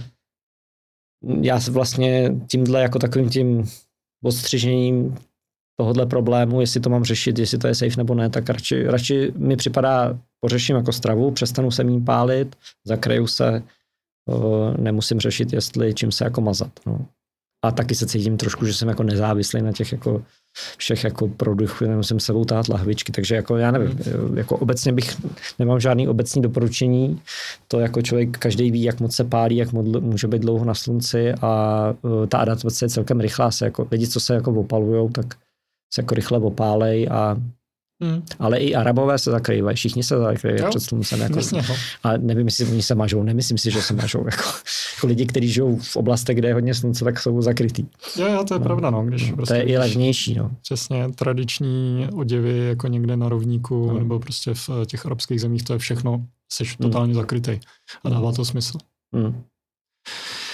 A možná ještě k těm zubům, ne? Zuby. tak se uh, Western Price Eh, tady tu studii rozhodně chci zmínit, možná od toho je dobrý začít. Eh, já jsem Bestna akorát slyšel, všichni ho zmiňují, nikdy jsem ho sám nečetl, ale je to uh, dentista, nebo jak se to říká, zubař, který objel celý svět a zkoumal vlastně, uh, jak se kazejí různým národům a zuby a co to jako ovlivňuje. No. Takže on tam v principu... To je tak možná 100 let starý ta Jo, 100 let starý, no. A, a je to taková jako taková aktuální jako bible všech těch jako lidí, co ukazují na ty alternativní způsoby života a co všechno ovlivňují, mimo jiný jakoby zdraví zubů. Vtipný je, že tam právě Tucker Goodrich, Tucker Goodrich který ho teda če, tak, tak jako říká, že a on tam má vyjmenovaný jako ty cukry, že problém pro zuby, pak něco, a pak něco, co on vůbec nevnímá. A to jsou jakoby, že ty rostlinný oleje, že on je tam nějakým způsobem už má, už tehdy, že už v tom Westnovi Priceovi Priceou, Hmm. Jakože, že zmiňuje, že národy, který mají takovýhle typ, takovýhle typ stravy, že jakoby mají problémy zuby, s zubama a tyhle ty eh, národy, který jakoby to nemají, tak eh, že, že, že vlastně se jim zuby nekazejí. Hmm. A tohle je vlastně hrozně jako zajímavý, že to tomu málo kdo jako běžně věří, že vlastně a strava je jakoby, kromě těch cukrů, na těch existuje konsenzus, je nějakým způsobem zásadní uh, pro vlastně zdraví jako zubů. Jako nejen, ale tak na nich je to jako hodně, hodně dobře vidět. Myslím, že měl tam ten uh, Western Price ještě jakoby obiloviny. Mm-hmm. Jo, jako sacharidy taky a pak nějaký obiloviny, kde jsou nějaký, uh, já jsem zapomněl, jak se jmenují ty kyseliny, ale které taky jakoby uh, neprospívají, ty, co jsou jakoby v obalech v obalech uh, nějakých semen a tak dále. Mm. Uh, no a prostě dospěl k tomu, že když člověk změní stravu, že jako může zásadně vylepšit zdraví zubu.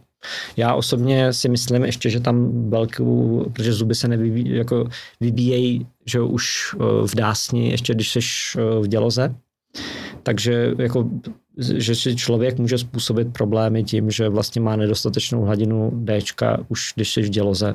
Hmm. Uh, druhý zuby jsou ovlivněný tím, jak prostě, jaký máš status v D v průběhu, když ti rostou, ještě máš první a už ti rostou vlastně v dásních ty druhý, tak uh, vlastně ta stabilita a struktura Eh, zubů může být trošku, jako máš letokruhy. Když máš prostě krutou zimu, tak jsou jakoby letokruhy toho stromu a je to na nich poznat. Že? Hmm. A ty zuby ti nějak postupně rostou a když máš nějaký propad, třeba každý půl roku, totální propad v Dčku, tak nějakou část toho zubu nebo jeho vrstvu může být jako ovlivněná tím aktuálním statusem, jako prostě ty letokruhy na stromě. Tím neříkám, že uh, zuby rostou jako letokruhy. Jo. Spíš jenom uh, tam jde tam to, to přirovnání, že ty periodické propady, že, nemusí, ne, že to jako nedoženeš v létě.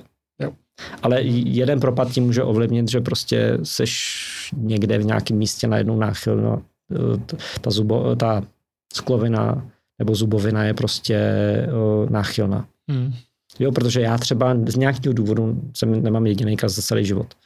Hmm, to ti závidím. No a uh, takže jako ta vazba s tím čištěním na individuální úrovni je hodně jako nízká. Dokonce jsem našel takový hodně kontroverzní uh, studii, která byla jako metastudie, jakože hmm. souhrn mnoha studií, kdy se říkal, že čištění nemá vůbec žádný vliv na kazivost a že jediný, co čištění ovlivňuje, je uh, zánětlivost dásní. To znamená, když přestanu čistit, takže uh, si tím jako nevyrobím další kazy, ale můžu mít jako různý prostě krvácivost, záněty a tak dále, což může mít pak ještě vliv na jakoby stav kostí a, a tak dále. Takže není to jako něco doporučeno, spíš jde si myslím, že je dobrý tohle o tomhle aspoň jako vědět ve smyslu, že taky to jako hyperčištění a všechno, že nemusí nás jako před kazama chránit, Hmm. Ale že možná už jako tím, jak jsme se jako vyvíjeli se statusem D a dalších věcí, už můžeme být predisponovaný pro to kazení a tomu i odpovídá zkušenost, že některým lidem se jako kazejí strašlivě zuby. Protože a nedá čistě jak blázni, nic a některý lidi nemusí dělat nic. Jo? A říká se tomu genetická. A já si nemyslím teda, že to je jako geneticky. Jo?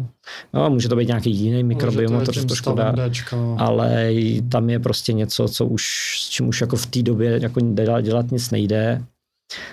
A uh, pak jenom tam přidáš ty cukry, tu stravu jako klasickou, která jakoby to dojebe. Hmm.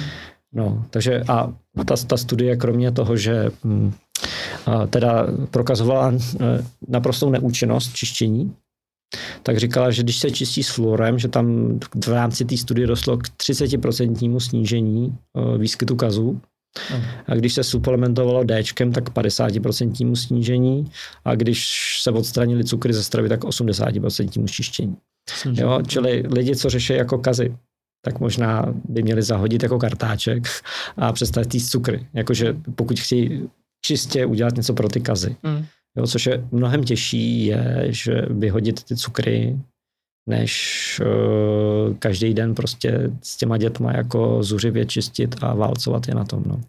Okolo toho byla samozřejmě i velká kontroverze na, na Twitteru, protože moje žena to tak jako tweetla, jako že prostě se jí ptali, jako, a co, jako, a jak ona propaguje to, že vlastně dětem bychom měli jednat s respektem a bez nějak násilí a tak. A právě jako přichází dotazy, no ale když si nechce čistit zuby, tak co mám dělat? A já jsem jí právě jako, že jo, to měla jako ode mě, že já jsem jí jako říkal, no tak si čistit nemusí, ne, tak co řešej?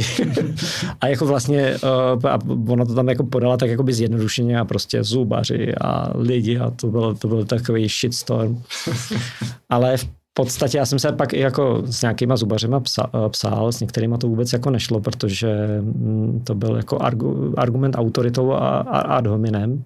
Hmm. A s některýma to, eh, s jedním konkrétně, ten jako říkal, že vlastně žádný jakoby, jako přesvědčivý důkazy nemá. Ale spousta z nich argumentuje jakoby osobní klinickou zkušeností. No. Což v podstatě znamená, eh, že z mýho pohledu mám podezření, že samozřejmě eh, budou si vybírat, pamatovat ty případy, které potvrzují to, co jako už vědíš. Jo? Jo, jo, že, že začali, čistit, a, začali čistit a zlepšilo se jim to. Hmm. No.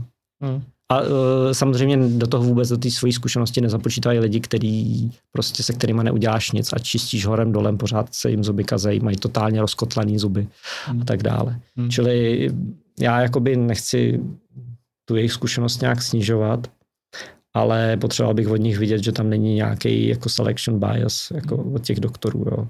A co, co křiví zuby? Taky. A jako v čem je ta příčina? Je to, já jsem četl něco, jakože právě s tou stravou se ti jako zmenšila ráseň. Uh, zase jako bych nechtěl to nějak jako takhle jako tvrdit, že to je, ale prostě uh, deformace na kostní jsou určitě jako aspoň částečně stavem D, jako různý malformace a tak dále. Hmm, no. Zase D. No. Jako je divný, že nějaký zub najednou ti začne růst křivě. Oni na začátku nerostou křivě, že jo? ale ně, jakože mají prostoru rostou malý, ale některý prostě jako se zatočej, vy, vybočej.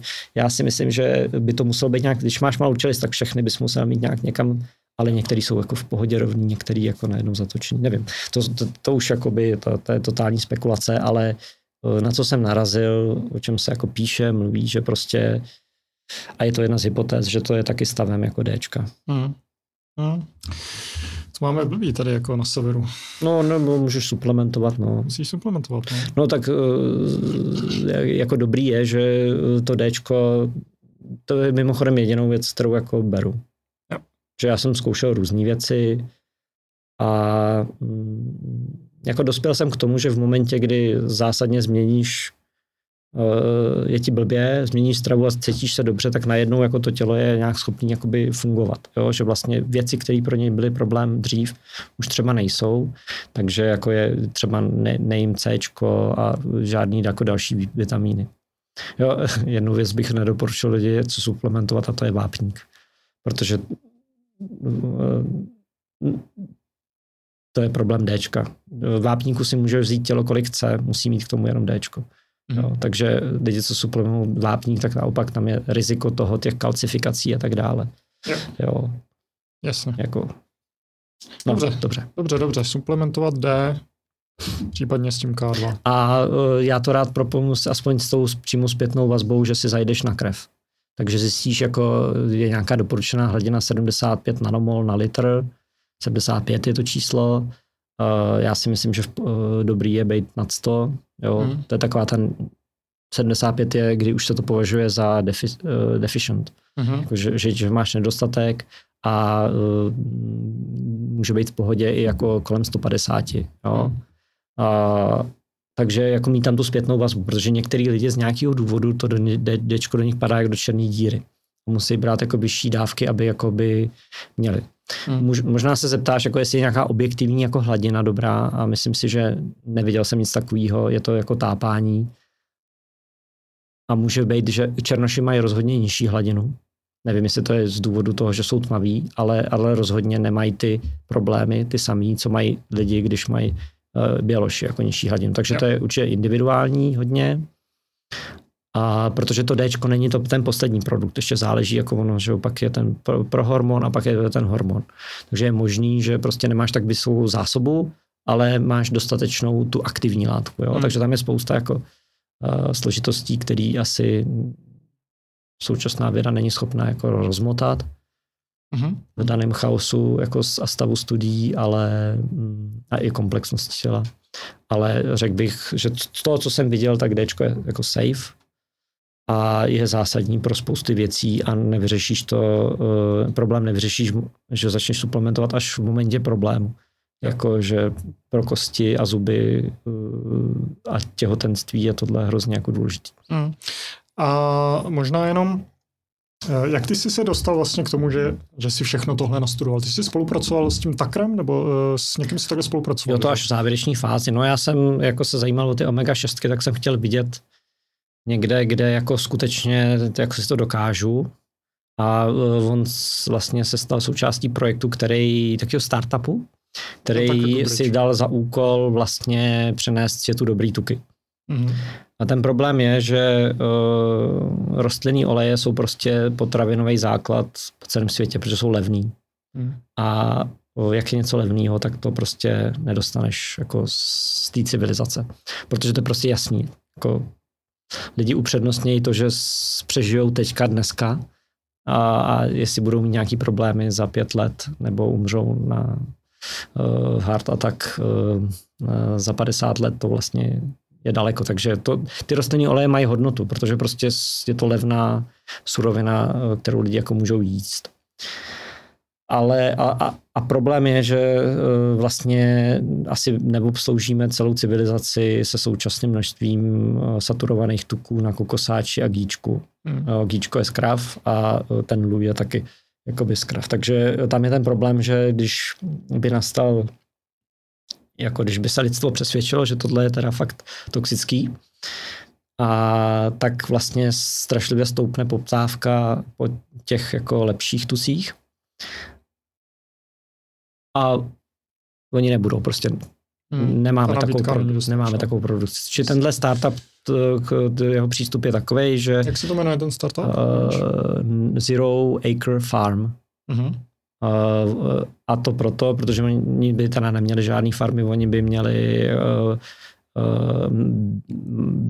mikrobiální kultury který vyrábějí ty tuky. No, v, podstatě, v, podstatě, vyrobit, no. v podstatě to, co dělají krávy ve střevech, jo. tak oni chtějí dělat v laboratoři. A vyrobit nějaký jako zdravý tuk, který no, vyrobit prostě ufa, eh, tuky, který mají spektrum těch mastných kyselin blízký tomu, co vyrábí třeba hmm. kráva nebo je v másle a tak dále. A na tom ty jsi spolupracoval?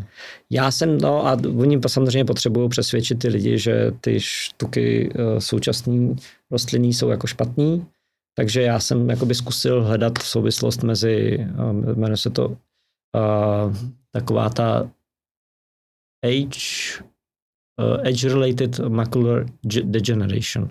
To znamená, ty máš sítnici a ta třeba v 60, v 50, v 70 letech najednou začne jako tam ty buňky vymírat.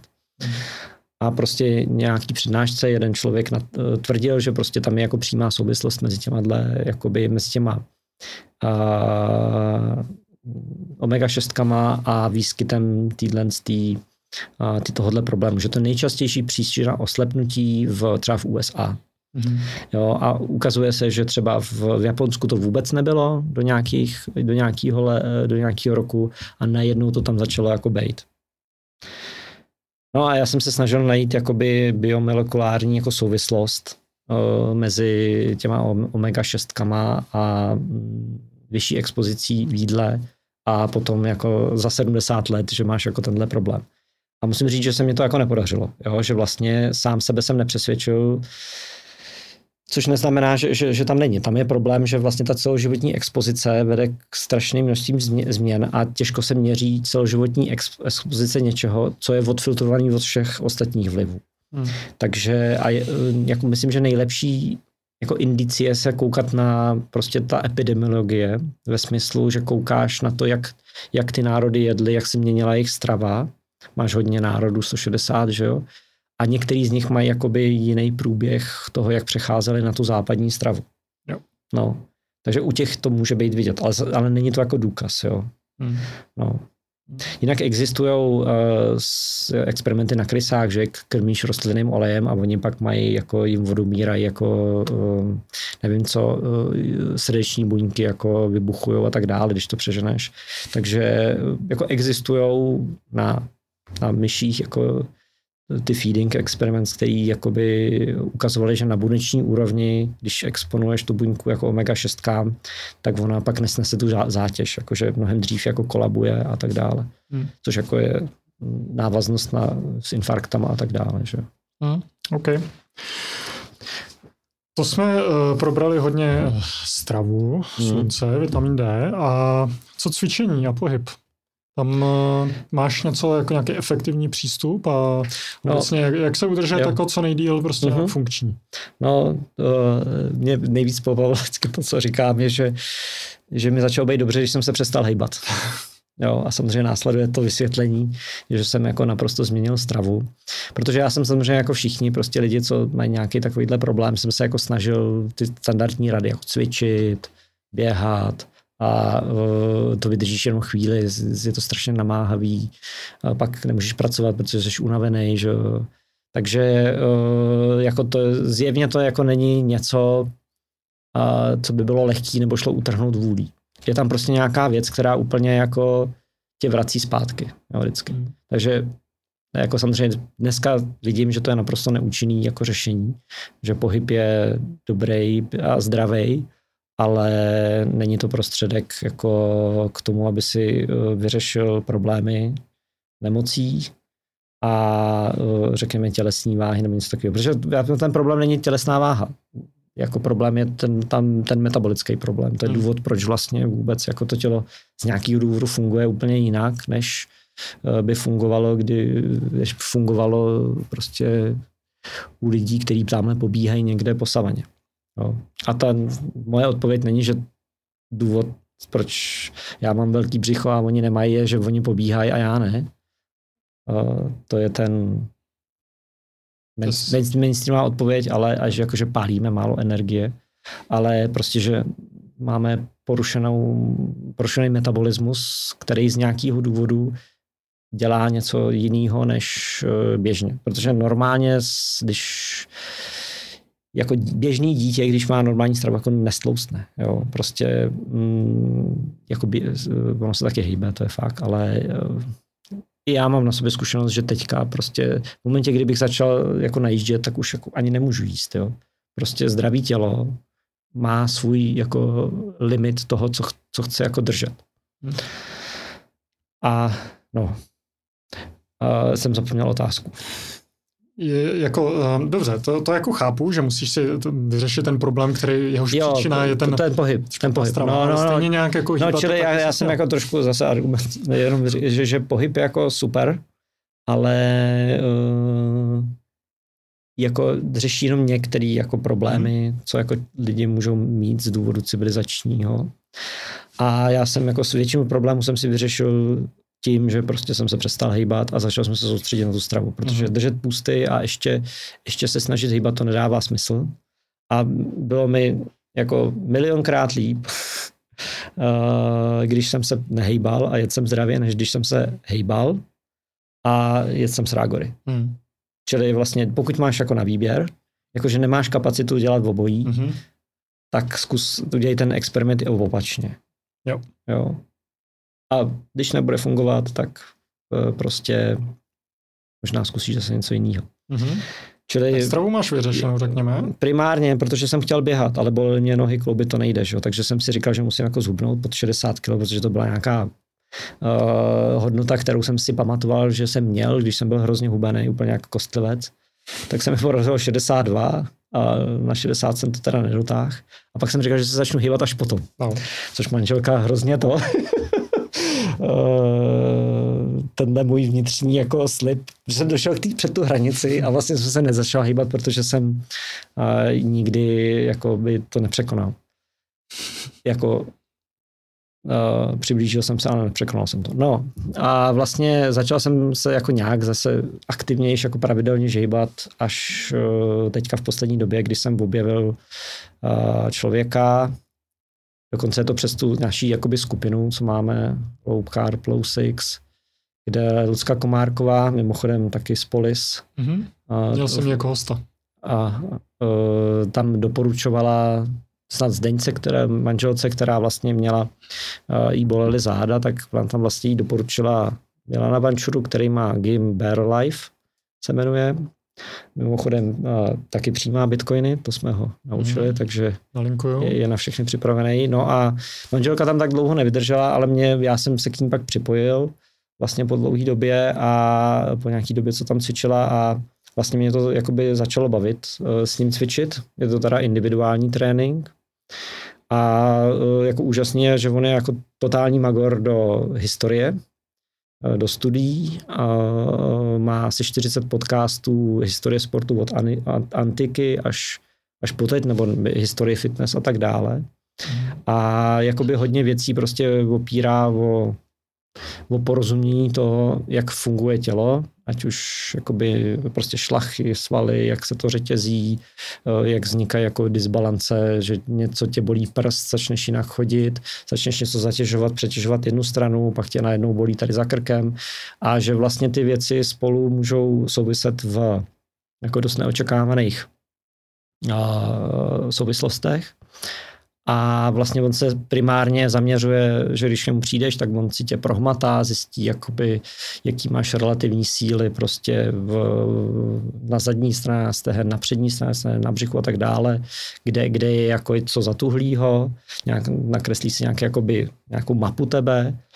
A uh, první jako není jako začít jako posilovat nebo jako to, ale první je vlastně dělat uh, cviky jako na rebalanci, na odstranění jako těch disbalancí. No. Hmm. A já, protože samozřejmě mě ty věci zajímají, tak s ním hodně jako kecám o tom, jako proč to tak je a odkaď to ví a jak si je tím jistý. A tak eh, jako mi říká hodně zajímavých věcí. Mimochodem jsem měl asi hodinový rozhovor o tom, jak fungují baletky, prostě kde mají svaly, jak mají šlachy natažený až někam, takže ty svaly mají úplně stažený někde jinde, aby mohly fungovat v těch extrémních rozsazích a tak. A jako vlastně mě to jako, jednak mi to dává smysl, Uh, nikdy se ty cviky jako neopakujou, dělám tam prostě uh, s jednoduchýma věcma, jo, který můžeš dělat i doma a mám s ním teda jednu onlineovku a jednu Mm-hmm. Jenom, takže vlastně to, že on je někde na Vysočanech, tak tam se mi vyplatí jezdit jenom jednou, ale ta onlineovka, když mám doma pár jako cvičebních nástrojů, tak jak, jako dobrá. No. Yep. Life. No. OK, nalinku, super. A protože on si neumí dělat reklamu, tak jsem mu slíbil, že, mm-hmm. nebo neumí, jako samozřejmě dělá, ale jakože eh, říkal, že teď jako by se mu hodili klienti, tak jako mám dobrou zkušenost a doporučuji ho. Jo, jo, Vyzkoušet. Uh, nalinkuju, mrknu na to taky, to zní dobře. A um, na uzavření tady toho tématu zdraví ještě jsme uh, neprobrali takové ty věci, jako někdo zase říká, že prostě barefoot je hrozně důležitý, pak zase prostě ten spánek, otužování, nějaký dýchání. Uh-huh. Uh, jsou to taky... Tak vlastně já řeknu, zajímá. co vlastně jsem neskoušel a no. nějak mě nezajímá, tak dýchání mě nezajímá. Uh, a potom jsem, jako otužování mě jako lákalo, když jsem se jako tak zkoušel otužovat, ale vlastně taky jsem nic nedělal. Barefoot mám rád, prostě teď chodím, chodím jenom v barefootkách, baví mě prostě chodit bosího, bosí. Hmm. Vlastně jako nemám rád takový ten pocit toho, že jsi v té botě natěsnaný, potí se ti noha. Jo. A dává mi to smysl. No. Jako hmm. klemba prostě uh, se rozvíjí tím, že se zatěžuje nějakým způsobem dynamicky a boty jsou prostě více či méně jenom jako uzavření té nohy do nějaký kazajky. Hmm. Jako dává mi to smysl, nestudoval jsem to, jo, jako že bych hledal studie a uh, ukazoval prostě. Hmm. Hmm. Jo. A okay. tím, že mě to baví, tak o tom moc jako nepřemýšlím. No. Co jsi tam ještě říkal? Uh, akorát spánek tam byl. Spánek, uh, to já jsem velký nespavec a mám takový hrozný výkyvy a tohle bude jeden ze zdrojů, proč ještě, co jakoby já asi nikdy nedokážu, protože pracuji vždycky jako ve flow, prostě v 10 hodin mě to chytne a prostě ve 4 hodiny ráno občas skončím. Když jsem byl na architektuře, tak jsme a dodělávali jsme tam, jak se tomu říkalo, no prostě ty práce vždycky eh, na konci semestru, tak jsem třeba, jsem jel eh, tři dny a že jsem spal jenom dvě hodiny a pak to jsem se totálně jako spal a oddělal. Uh, ale jako byl jsem takových věcí jako schopný. A nejdýl jsem nespal asi 48 hodin. Jo. To jsem pak měl mlhu před očima. Takže já mám takový období, kdy, který jsou jako ohledně spánku jako horší. A musím říct, že teda od té doby, co jako jim jako jinak, že to je teda úplně jiná liga. Hmm. Že jako se pak jako dva, tři dny vyspím a jsem zase jako v pohodě. Ale co je asi důležité, je, že se v tom necítím jako nuceně. Jo? Že když bych byl, jakmile bych byl v práci, kam musím chodit od do a byl bych nevyspalej a musel přitom pracovat, tak by to bylo eh, velký průser. Jo? Protože vlastně jakmile, já když mi není dobře, tak prostě přestanu na chvíli jako dělat, vyspím se, vstanu později, a e, tenhle můj jako nerežim si můžu dovolit jenom proto, že právě jako trošku cítím, kdy už je to jakoby moc a kdy, kdy, to, kdy to jako přeháním. Mm-hmm. No. Dobře, uzavřeme sekci zdraví. Uh, chceš si dát pauzu? Mm, já ani moc ne. Uh, tak, aby jsme to stihli. Jo, jo. Ještě máme uh, půl až hodin, půl až. Ještě tady máme, ještě tady máme nějaký čas trošku. Téma evoluce. To je zase další tvoje zájmová oblast. Tak eh, jaký jsou aktuální poznatky ohledně toho, eh, jak vlastně může vzniknout život na nějakém šutru ve vesmíru? Co se tady na Zemi stalo? Uh, tak já úplně nesleduju, jaký jsou všechny aktuální, ale samozřejmě Co si myslíš sleduju, jako vznik života je dlouhodobě nějaký, nějaký moje téma protože mě samozřejmě jako fyzika, mě jako znám dobře jakoby tu fyzikální jako hmm. realitu, kterou, kterou poznala jako fyzika, kde jako ty věci jsou jako před, předvídatelný, má nějaký jasný jako eh, pravidla a vesmír jako tak nějak na té makroúrovni se vyvíjí podle nějakých rovnic, že jo, a život do toho jakoby nějak nezapadá. Hmm. A teď je vlastně pro mě vždycky jako bylo zajímavé vlastně snažit se, se jakoby skloubit tuhle tu jinakost života s tím jako materiálním, fyzikálním světem okolo. Tak o tam tu někde, jakoby, tam je ten zárodek, to už je, nevím, když mi bylo 15, a, tak prostě, že jsem vždycky přemýšlel o vesmíru, o životě jako vlastně jako o jednom celku a vlastně pořád mi to jako nedávalo jako smysl. No a někdy prostě to bylo, už jsem byl v Polis a já jsem tam začal dělat takový meetupy, jmenovalo se to Celular, mělo to stejný formát jako Bitcoin Meetup, ale jmenovalo se to Celular, protože mě vlastně uh, zajímaly struktury, ve, s, uh, jakoby, jaký existují struktury ve vesmíru. Prostě, že máš uh, atomy, molekuly, uh, větší molekuly, ty se organizují do vyšších struktur a vlastně v rámci živých organismů se uh, strukturují do orgánů, do buněk, do orgánů a do, do, do těla, do druhů a takhle máš planetu, máš planetární soustavu a prostě pořád je to jen série nějakých struktur, matrošek v sobě.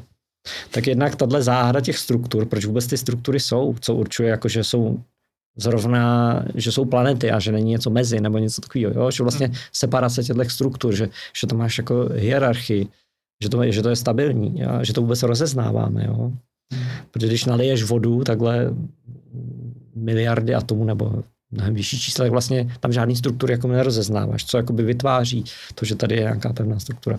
Hmm. Takže to jsou samozřejmě, a to vlastně jsem propojoval s věcmi jako firmy, že jo, firmy, ekonomika, to prostě se, tam se taky vytváří nějaký struktury, to všechno to jakoby dynamický, ale něco se tam jako, jsou tam nějaký opakovaný dynamický vzorce, který, který něco, který něco jakoby udržuje a e, který něco nutí vzniknout a udržuje stabilní v tom daném stavu po nějaký čas, než zase se jako rozpadnou.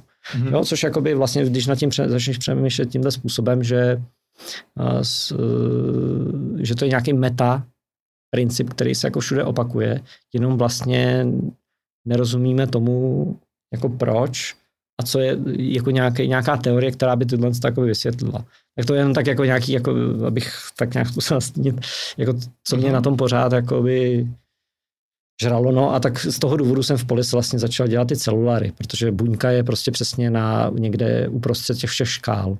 Jo, není ani, ani to není ta elementární částice, ani to není ten, ta galaxie, makrostruktura vesmíru a někde jako mezi, tak a je to prostě něco, co je nám intimně známý.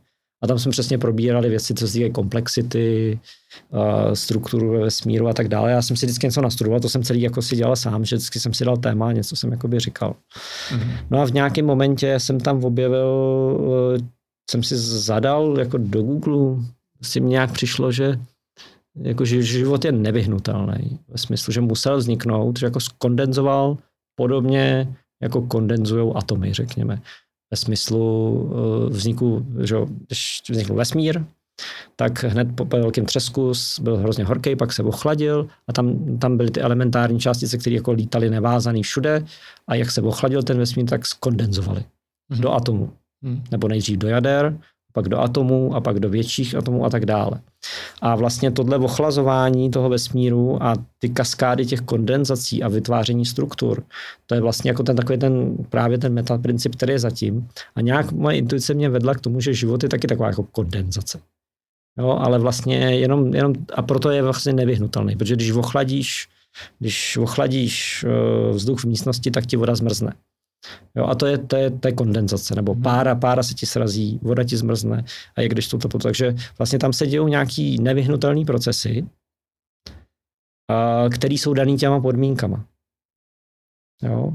A uh, tahle intuice mě právě vedla k tomu, že jsem dal, zadal do Google Inevitable Life, narazil jsem na přednášku Erika Smise, která se jmenovala Inevitable Life a takhle mi jako vybuchla hlava, protože tam se jako, kde jsem došel konečně k tomu jako po letech takový tým kladení té otázky, co zatím vším je, tak jsem vlastně jakoby pochopil, co je ten jakoby ten metaprincip, který v tom je a skutečně, že e, jakoby v jeho teorii e, a v jeho přístupu e, jakoby vysvětlení vzniku života na Zemi eh, je vlastně, že život je zhroucení. To znamená, že eh, anorganická hmota byla v nestabilním stavu a že, nej, eh, a že život je vlastně cesta nejmenšího odporu nějakým abstraktním, nějakým abstraktním prostoru. A je to podobný, jako když má člověk jakoby třeba hromadící se náboj v, v mraku.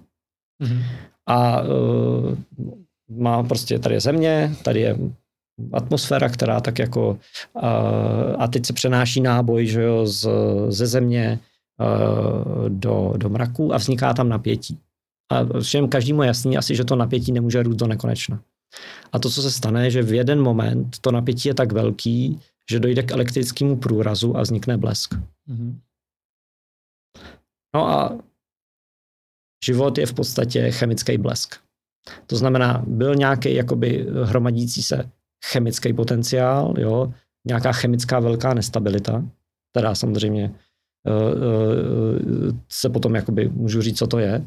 A ta samoorganizace uh, a ten vlastně a to řešení téhle velké nestability je, že vznikl život, mm-hmm. skrz který proudí ta energie a vyrovnává se tím ten, jakoby, ten chemický potenciál se jakoby zmenšuje. Podobně jako vznikne kanál blesku a ten trvá tak dlouho, dokud tím teče energie, dokud vlastně se nevybije většina toho náboje a v momentě, kdy se ten jakoby potenciál elektrický srovná, tak blesk zanikne. Hmm.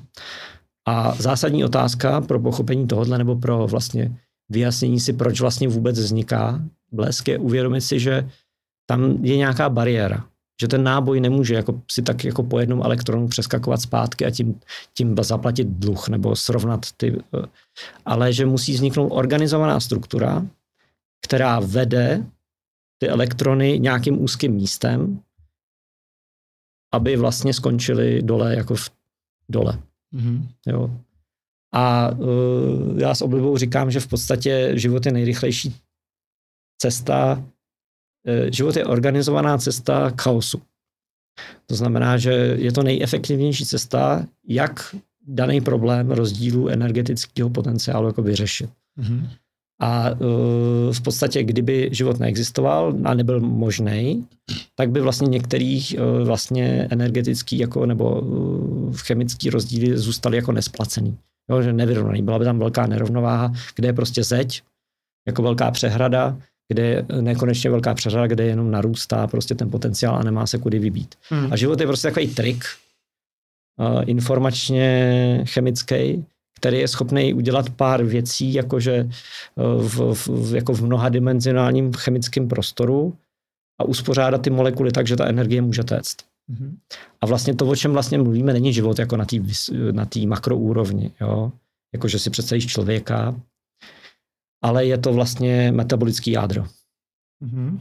Takže teorie, která vlastně, um, kterou jakoby přináší jakoby Eric Smith, je, že v nějakém smyslu se první jako vynořila, uh, se vynořil jakoby ten, ten chemický samoposilující se systém, neboli metabolický jádro, který chrlilo makromole, makromolekuly uh, organický, to znamená základy bílkovin, aminokyselin, protože to prostě byl součástí toho cyklu. Jo? Mm, mm. Uh, já nevím, jestli někdo slyšel o Krebsovém cyklu. Jo, uh, prostě to je základ dýchání mitochondrií. A do dneška je to základ jako všeho, vše, energetický jádro uh, všech buněk. Tak v podstatě tam je nějaký cyklus, jak se jedna molekula mění na druhou a zase od začátku a z toho jsou odvozeny cukry, bílkoviny a, a hm, cukry, bílkoviny a tuky, nebo mastní kyseliny. Mm. A vlastně tenhle cyklus na, na, v podmínkách, které jako byly na Zemi, prostě chemických, je v podstatě autokatalický. To znamená, že on spotřebovává, myslím, že CO2, nebo prostě něco spotřebovává jako vodu a CO2, nebo v obráceně, a vlastně chrlí tyhle organické molekuly. Mm-hmm. Jo.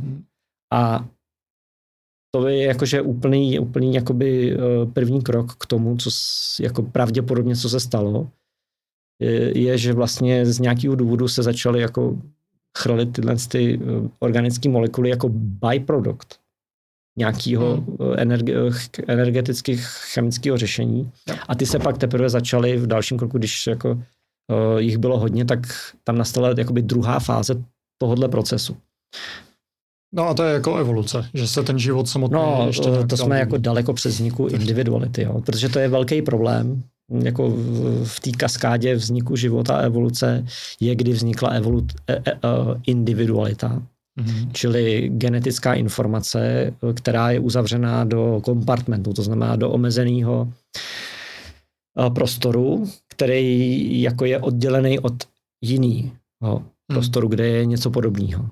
Jo, a tam může začít teprve darwinovská evoluce. A to, co všechno my jakoby přemýšlíme o evoluci života, je až na týdle uh, velmi spe- technologicky vymakaný úrovni, kdy vůbec začaly existovat jako buňky s genetickou informací a viry. Hmm.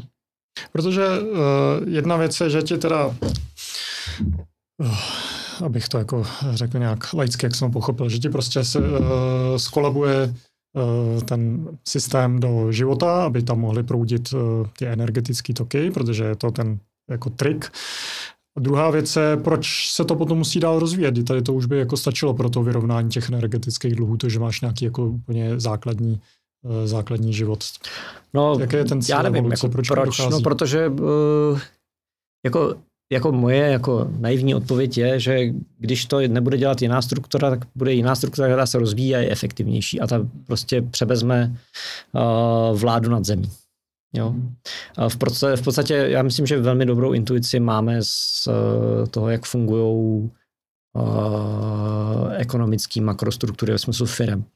Proč firmy se dále vyvíjejí? Proč jim nestačí, že se zastaví a že tady paní jenom prodává tady marmelády a když má úspěch, tak prostě pokud je, o ten, pokud je tam velký rozdíl potenciálu, tam velká poptávka, hmm. tak eh, prostě prostor zabere ta struktura, která eh, bude nejefektivnější, bude se rozvíjet, zvyšovat svou efektivitu a tak dále. No, takže vlastně je to jakoby eh, rozvoj v souladu se sebou, jo, vlastně uh,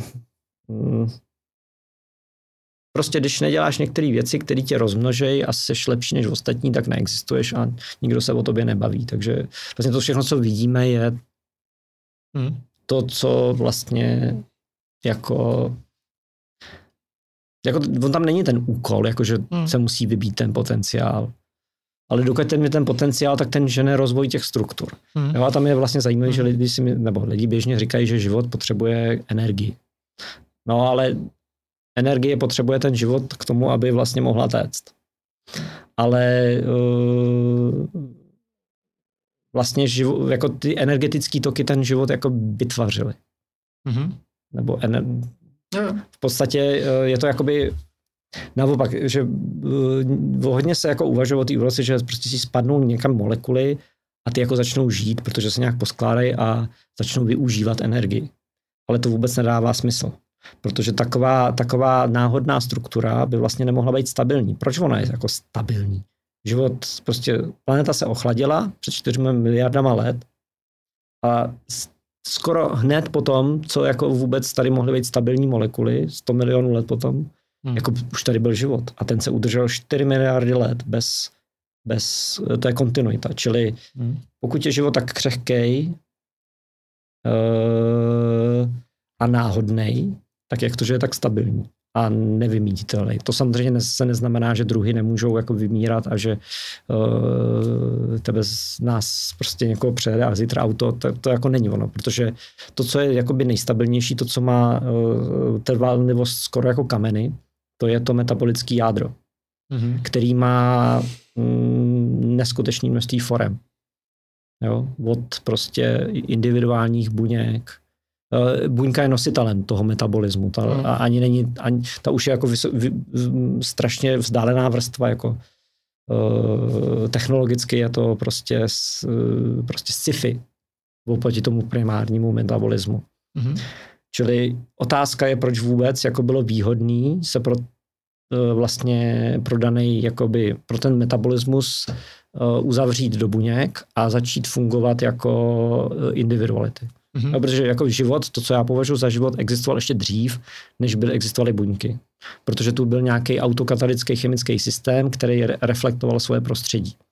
Mm. Jo, byl schopný vlastně odrážet, mapovat svoje prostředí mít o něm informace a na základě toho uh, vlastně uh, dělat jako rozhodnutí nebo uh, vlastně vyhledávat ty energetické toky. Mm-hmm. Že na začátku máš vlastně, že, na začátku máš vlastně, že, že, že tě ty potenciály, že tě jako vlastně vrhnou do života, vytvoří ti tu tvoji strukturu, to, to co seš, ale pak jakmile vlastně začne být nedostatek, eh, vlastně začne se ten potenciál vybíjet, tak vlastně začnou být uh, vlastně evolučně jako preferovaný ty struktury, které to umějí vyhledat. Mm-hmm. Jako který umějí si popojit k tomu zdroji. A ty, ty narostou, protože rozmnoží svoje struktury. Yep. Čili mm, ten rozvoj jakoby uh, je nějakým tímhle směrem a začnou být preferovaný takové struktury, které vlastně odrážejí svoje prostředí. Yep. A predikují vlastně v podstatě, jakoby, že jsou schopní na nějaký úplně bazální úrovni ho predikovat. Tak tam je vlastně takový první kruček k tomu, že život je informační, jako má informační podstatu a predikuje svoje prostředí a umí v něm navigovat. Mm-hmm. No a pokud je teda život uh, tak nevyhnutelný, jak vlastně tvrdíš, tak by měl být vesmír plný života v tom případě. Ale my ho úplně nevidíme. No, já nevím, kolik vidíš bakterií teda denně, ale my v podstatě ještě do 19. století, do 20. jsme nevěděli o tom, že existují bakterie. Jo? Jasně. A měli jsme je přímo před nosem, nebo do dneška máme. Čili tam je velká otázka, tam je mnoho jako věcí, co uh, vlastně jako nevíme, jednak vlastně ani nevíme, jak, jaký formy hmm. a jak rozvinutý život může být někde jinde ani nevíme, jak unikátní podmínky tady na Zemi byly. Hmm. Prostě zatím máme jenom jako jeden experiment. Jo? Ale z toho, jak vlastně e, stabilní život tady na Zemi je, jako je vidět, že za daných podmínek, které tady panovaly, v podstatě život byl skoro jako nevyhnutelný a taky se není rozumně jako vybitelný, jakože nedá se vyhubit. Jo. Kdyby si dal někdo za úkol, že vyhubí veškerý život, mm. tak uh, to je jedna z jistot, která vím, že jako nedokáže. A do toho se počítají ale samozřejmě uh, veškeré bakterie, které jsou úplně všude. Jo? Třeba ten, jako Eric Smith tvrdí, že ať vrtáš kam vrtáš, do kamene, jdeš nahoru do atmosféry, všude je život. Jo, i, v, že, i, v, I v kamenech to, že hmm. prostě jako tam to má nějaký metabolismus jako tisíce let, jako že to umí jako žít pomalu. Mm-hmm. Prostě eh, ek, extremofilové žijou prostě na dně horkých oceánů, tam jsou úplně jiný ek, ekosystémy oddělený od slunce. Mimochodem to jsem neřekl, že vlastně uh, primární energií, ten, ten potenciál není, ne, není, ta energie není ze slunce, to na čem jako vznikl život, ale je to geochemický potenciál, jakoby prostě uh, z nějakého důvodu se uh, na Zemi, která má uvnitř jako horký jádro, se vytváří jakoby ox, oxidativně redukční potenciál chemický. Uh, slunce v tom taky hraje roli, ale není primárním jakoby, uh, zdrojem té energie ve formě UV záření. Naopak, dokud život byl jako bez skafandru, takový, jaký máme dneska, tak vlastně nemohl ani vylézt na slunce. Slunce by ho rozbilo, takže slunce je spíš jako ničitel všeho.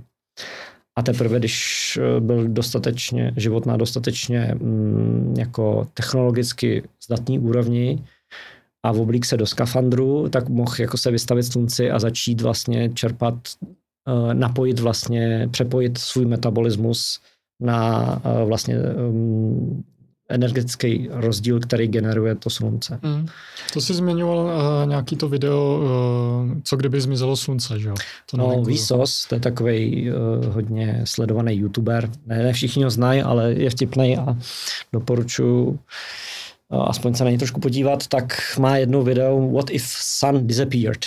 Jo, takže běžný člověk si říká, no tak prostě konec, život. Jo, během chvíle. No a on tam v podstatě říká to, co jako jsem si taky myslel, ale potěšilo mě, že vlastně on to jako řekl, že v podstatě život by existoval na Zemi ještě miliardy let. Hmm. A vlastně no, samozřejmě vyšší život, který je závislý na slunci, ten by vymizel, ale jako bakteriální život, který, fun, eh, který získává svoji, jako, který žije na té no, energii, co produkuje vlastně radioaktivní jádro země, tak ten by existoval v pohodě dál. Hmm. Jenom by nebyl vidět. By jsme letěli, slunce by zmizelo, země by letěla uh, po přímce vesmírem a tam by si veselé žili, nebo veselé, nevím, bakterie, které by ani nevěděli, nevěděli že zmizelo slunce. Hmm. Jo. Takže naše jako lokální perspektiva toho, jak prostě jsme vrcholem života a by tímhle mohla dostat úplně jinou perspektivu. Hmm. Eh, Výsos jako V omáčka. V, v sauce. Eh, co je tohle za knihu?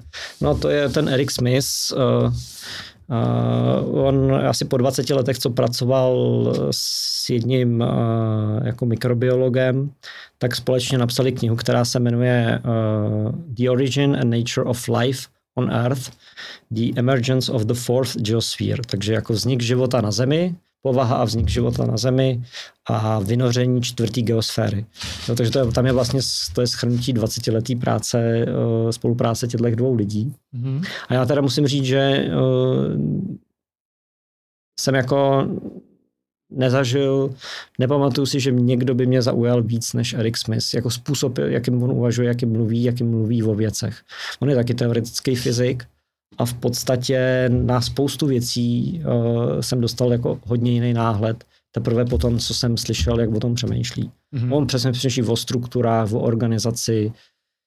Úplně jiný náhled na entropii má, než, uh, než se běžně jako učí i na fyzikálních školách, jako co je entropie, že to je prostě základ jakoby toho, proč existují struktury a uh, a mimochodem je, je jedna z věcí, co, co jsem si jako vyjasnil teprve dlouho, co jsem potom přemýšlel, je jakoby, že život není v rozporu s entropií, ale její akcelerátor. Toto já to nechápu, to, no, to, tak to, to už jsme říkal, ale... No v podstatě je to, ono to je, to, uh, v podstatě to, co jsem tady říkal, že život srovnává ty nerovnováhy, mm-hmm. tak je, když to přeformuluješ jinak, tak to znamená, že vlastně urychluje růst entropie. Mm-hmm. Protože entropie, uh, maximální entropie je v rovnováze. Mm. Jo. A dokud nemáš tu rovnováhu, tak máš, ono v podstatě jinak řečeno, uh, nízká entropie je nerovno, rovná se nerovnováha. Mm-hmm. Jo, když máš tady uh, horkou skleničku a já dám tam led, tak to je nerovnováha. A protože je to nerovnováha a existuje pravděpodobnější stav, no. tak uh, po čase se srovnají teploty, led se roztaje a nastane rovnováha. Ale dokud je vlastně tam ta nerovnováha, tak jsou tam toky a struktury. Mm-hmm. Když naleju uh, mlíko do kafe, tak na začátku je to nudný černý kafe, než tam to mlíko naleju, ale když ho tam začnu lít, tak tam začnu říkat víry, zajímavý to, uh, zajímavý jako struktury, a po čase, když to, to mlíko tam rozmíchám, tak je tam zase nudná struktura. Mm-hmm. A to je přesně jako vlastně nerov, úplná nerovnováha je nudná struktura s, s nízkou entropií. Uh, úplná finální rovnováha je nudná struktura s vysokou entropií. A to, co je mezi tím, uh, jsou dynamické toky, které mají uh, který vlastně pomáhají tomu pře, pře, pře, převést to z toho stavu s nízkou entropií do stavu vysokou entropií. Mm. A nízká entropie v podstatě znamená nepravděpodobný stav, to znamená, eh, že tahle konfigurace se má šanci realizovat malým počtem uh, jako kombinací, jako když třeba máš kostku, na ní je 100 stěn a jaká šance je, že hodíš, jako, že, tam bude, uh, že tam bude jednička z těch 100. No tak jedna kus tu, že jo. Ale když bys měl nějakou konfiguraci, která by splňovala, že, že, že stačí hodit jedničku až padesátku, no tak to je mnohem pravděpodobnější mm. konfigurace. No a takhle funguje vlastně, takhle se vyvíjejí věci, že se vyvíjejí od těch makrostruktur, které jsou jako nepravděpodobné, mají malý počet možných organizací k makrostrukturám, které jsou hodně pravděpodobné mm. a které nastávají skoro pořád. A všechny ty kroky mezi tím jsou struktury, které tohle to jako umožňují přejít to z jednoho stavu do druhého, protože nemůžeš přejít jakoby uh, z jednoho stavu lusknutím prstů do koncového stavu, je tam prostě, jsou tam nějaké bariéry, musíš po krocích a tak dále. A všechny ty víry a všechny struktury jsou prostě to, co vede k tomu, jako k tomu finálnímu chaosu, to vede přes tyhle organizované struktury, protože uh, neexistuje žádná jako jednodušší cesta. Mm. No. A tady ta kniha je to jako... Uh, přečetl bych si to já? Ne. ne. Jako já jsem to do dneška celý nepřečetl, tak tam je spousta... On to napsal s, jako úplný totální schrnutí 20-letého zkoumání, který dalo úplně jiný náhled na to, co život je, jak vzniknul a co vlastně jakoby dělá tady hmm. jako, eh, na planetě a co jak vůbec souvisí s planetou. Jo. Ono se to jmenuje uh, vynoření čtvrtý geosféry. Takže už v tom názvu naznačuje, že vlastně život je kontinuit, eh, vlastně prodloužením planetárních dějů. Mm-hmm. A to, že my si klademe otázku, jestli virus je živej nebo neživej, je totálně otázka úplně mimo. Jo, to je prostě otázka, která nedává smysl. E, dávají jiné otázky smysl, a protože nejdřív musí říct, co život je, a problém je, že virus není jako život. Virus jako samostatně izolovaná jednotka není nic. Hmm. On dává smysl jenom v tocích, do kterých je zapojený. Co, co, co, co virus je, je to forma individuality. Hmm. Jo, je to uh, forma, která nese nějakou informaci, která když někam přijde do nějakého prostředí muničního, tak začne něco dělat. Hmm. A otázka je, proč vlastně bylo výhodné se pro, řekněme, zemi uspořádat do těchto dvou individualit, ve smyslu, že vznikly buňky jako individualita, jako je, vlastně individualita s metabolismem a pak jenom e, individualita bez metabolismu, která je vlastně jako ten metabolismus odhodí a zase ho získá až v jiném prostředí. Čili dá se bavit o tom, jak, jak, jak, jak fungují viry, co jakoby dělají, ale nedává smysl říkat, jestli jsou živí nebo nejsou. Hmm. Protože ani my, jako lidi, jako prostě jasně živí bytosti, nemáme žádnou jako živou hodnotu bez toho, aniž bychom byli navázaní na své prostředí. Když nás pustí do vesmíru, tak nevydržíme ani pár sekund a za chvíli se rozpadneme. Čili my jsme jako živí jenom v zapojení v těch tocích, ve kterých jsme stabilní. Hmm. A když nás izoluješ, tak vlastně ztrácí, jako, samozřejmě my poznáme, jo, seš mrtvej, jako to, to, to okamžitě seš, jako, že jo.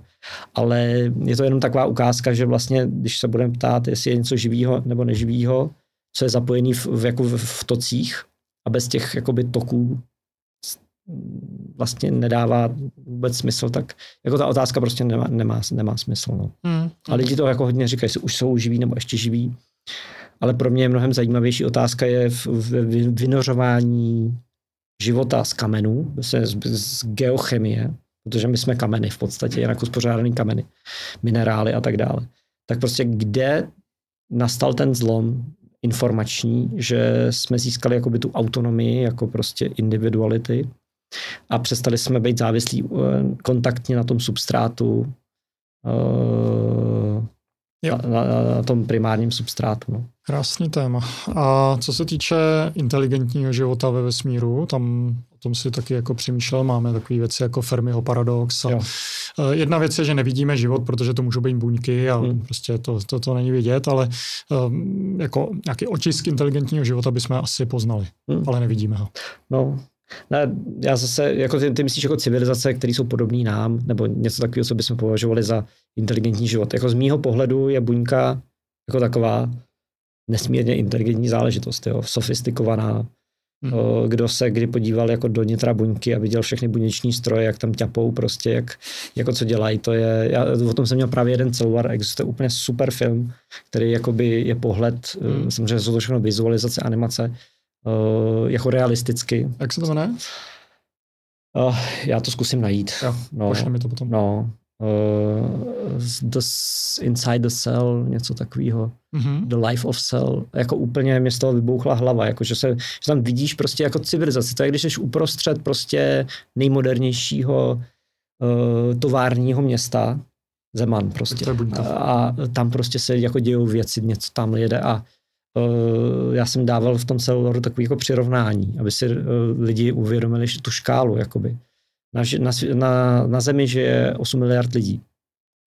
A v jedné buňce eukaryotický, ze kterých jsme složení my a rostliny, tak v podstatě uh, se organizuje 8 miliard uh, jakoby z vyšších molekul, jako velkých molekul. To znamená hmm. proteiny, prostě a tak dále.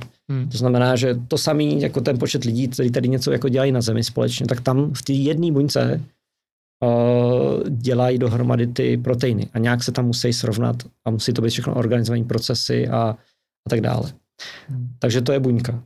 A lidské tělo má takový počet buněk, že kdyby na jedné planetě bylo 8 miliard buněk, jako je lidí, tak by těch planet muselo být 50 tisíc.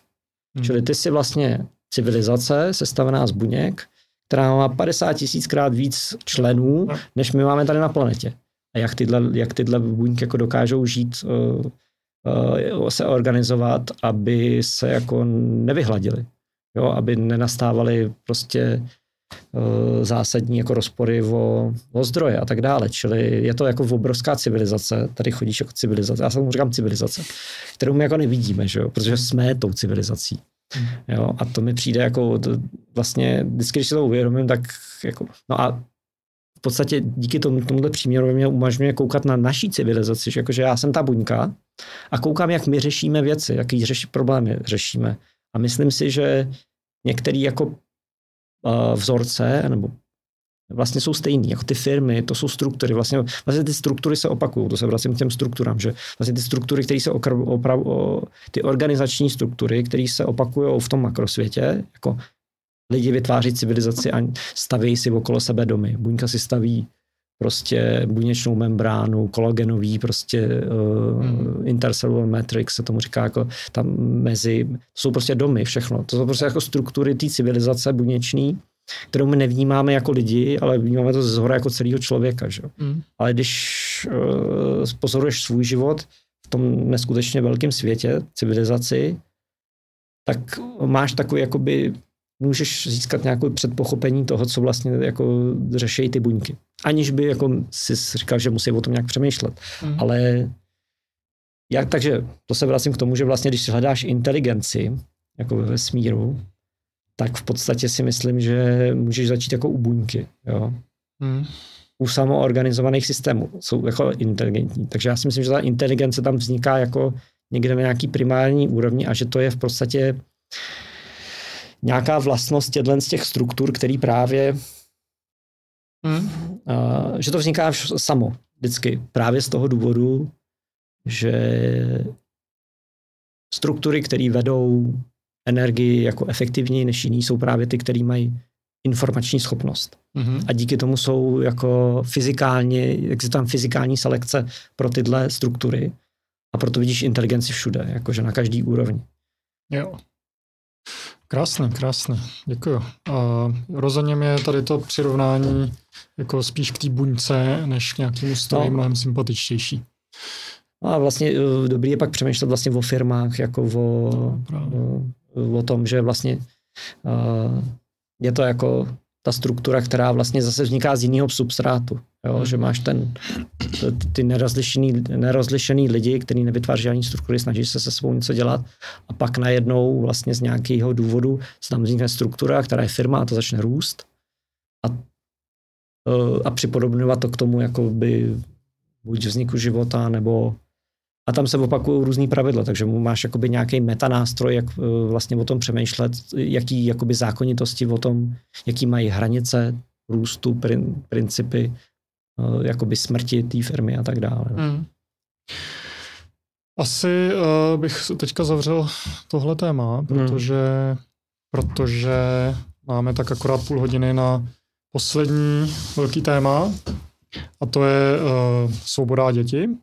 Máš tady knížku, děti jsou taky lidi.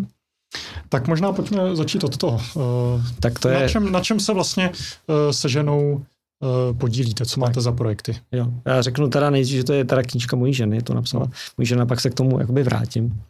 A ta knížka se jmenuje stejně jako je její jako projekt, který, nebo iniciativa, která už je stará asi čtyři roky, myslím si, nebo tak nějak. A v podstatě co dělá moje jakoby žena už dlouhodobě od roku 2012, kdy vlastně začala zjišťovat, že některé věci, tak jak je přijala od rodičů, ona nejsou, nebo jak je, jak je máme jako kulturně zakořeněný, jí nevyhovují, asi nejsou v pořádku. Je prostě všeobecně jiný přístup eh, k dětem, který je jakoby založený na tom, že eh, se důvěřuje dětem, že se chápou jako vlastně bytosti, u kterých u jejich rozvoje je důležitá jako svoboda a respekt. A to se týká v podstatě spousty věcí, které, eh, když je člověk slyší poprvé, tak vlastně můžou být hodně kontroverzní. No. Hmm ve smyslu jako... Jako, že děti jsou lidi. no, celý je to zastřešení tím, že děti jsou taky lidi, což jako jednoduše vysvětlit tak, že prostě děti vlastně nejsou plnohodnotní eh, lidi v tom, že můžou rozhodovat sami o sobě, jsou v hodně podřízený roli až otrocký roli, závisí na tom, kdo je jejich jako rodičím, a to jak na individuální úrovni, jako v rodinách, přístup příbuzných a tak dále, tak na institucionální úrovni, kdy nemůžou rozhodovat tak jako dospělí o svém těle, o tom, kdy kam budou chodit. Jsou uvržený hned v počátku života do vězení, nebo je jim naplánována cesta tím vězením, že jo, jako školy a tak dále. Máme povinnou školní docházku a tak dále, což jsou jakoby kontroverzní věci pro lidi vůbec si to jakoby uvědomit a aspoň jakoby formálně se shodnout na tom, že eh, škola má aspekty vězení. Mm. Jo. Hmm. Ať už v té atmosféře, tak už jako v té nucenosti. Ona je ta sociologie hodně podobná, jako to, jako, co tam vzniká no, potom. Samozřejmě eh, první reakce lidí je, jako, že to je totálně jako extremismus a šílený. Pak jako člověk eh, koukne na nějaký jako uh, i do, jakoby, do, literatury, jak často tohle přirovnání se objevuje v historii a tak dále, takže není to úplně jako výstřelek moderní doby ani přirovnání. A pak nad tím začne uvažovat, jakoby, když na, začne už racionálně a srovnávat některé aspekty, tak vlastně zjistí, že tam jako dost podobných věcí, o té omezení osobní svobody, podřízení autoritě a tak dále. To se bavíme teda o, o škole, že? Hmm. Ale samozřejmě ta uh, jakoby žena začínala vlastně uh, tyhle věci si uvědomovat v rámci toho vzdělávacího systému. To bylo to jako první. Pak se to postupně jako rozšiřovalo i jakoby do výchovy, mateřství uh, a nakonec do dospělosti a to, jakými jsme vlastně dneska lidi, jak se cítíme, jak vnímáme mezilidský vztahy, jaký máme, jaký si neseme jako bolesti, skrytý bolesti, o kterých jsme třeba nikdy nemluvili, o kterých věcech ani nevíme, co se týká třeba sexuálního zneužívání, který se týká žena říká jako každý, každá třetí žena, že zažila uh, sexuální zneužívání, aniž by si to uvědomovala a třeba 40% z nich si to jako nepamatuje. Hmm. Uh, to, to jsou nějaké jakoby, uh, výzkumy a asi každý sedmý muž jako zažil sexuální uh, obtěžování. Což je vlastně v podstatě masivní. Jo. Hmm. No, ale tak to jsou jakoby ty nejdrsnější téma, které eh, jsou právě i v téhle knize. Jo, eh, tahle kniha je jakoby hodně úspěšná, se říct, že to je jako bestseller. Mm-hmm, a, a je docela nedávno, to vyšlo asi před rokem, ne? No, no, no, teď se prodala asi 12 tisíc jako výtisků během uh, tři čtvrtě roku, půl roku. Mm-hmm. A, ten hlavní důvod je, že jako žena o tom, že děti jsou taky lidi a že se k ním musí přistupovat, nebo že je dobrý k ním přistupovat s respektem, aby se vyvíjeli do svého maximálního potenciálu a svobodně a šťastně, tak jako vlastně o tom jako v různých formách jako mluví jako te, dlouho. Ale teprve před těma asi dvěma lety, kdy vlastně vznikla, položila na Instagramu jako otázku, jak jakoby, ať jí lidi posílají hlášky, co jako vtipný hlášky, který Uh, jakoby jim říkali rodiče, když byli malí a třeba souvisí se svátkama, Vánocema a tak dále. A postupně nejdřív to byly takové jako vtipnosti, jako že no, ty, ty nikdy něco neto a ty zase tamhle to a, a začalo to být drsnější a drsnější. A ona jak ty příběhy jako dávala, jakoby hned jakoby je publikovala na Instagramu, do těch stories, tak vlastně si to četli lidi a vždycky jako šli o jeden jako level dál, zase ještě drsnější. No a skončilo to tak, že prostě mm, se sbírá asi pět tisíc příběhů, dneska jich bude možná sedm tisíc, pořád chodí jako další, hmm. Eh, kdy lidi jako mluví o věcech, které nikdy nikomu neřekli. Jo, který teprve, když se přečetli nějaký podobný u těch druhých, tak vlastně o tom třeba mluvili poprvé. A to se týká jako věci, kterým dělali rodiče, který zažili ve škole, který zažili u doktorů v institucích, který zažili při sportu, který zažili jako, a ty nejdrsnější jsou právě akt, rodi, eh, alkoholismus v rodině, sexuální zneužívání a tak dále. Takže to takový jakoby spektrum věcí, který vlastně ovlivňují maximálně jako životy dospělých. I to potom, jak oni sami vychovávají děti. Hmm.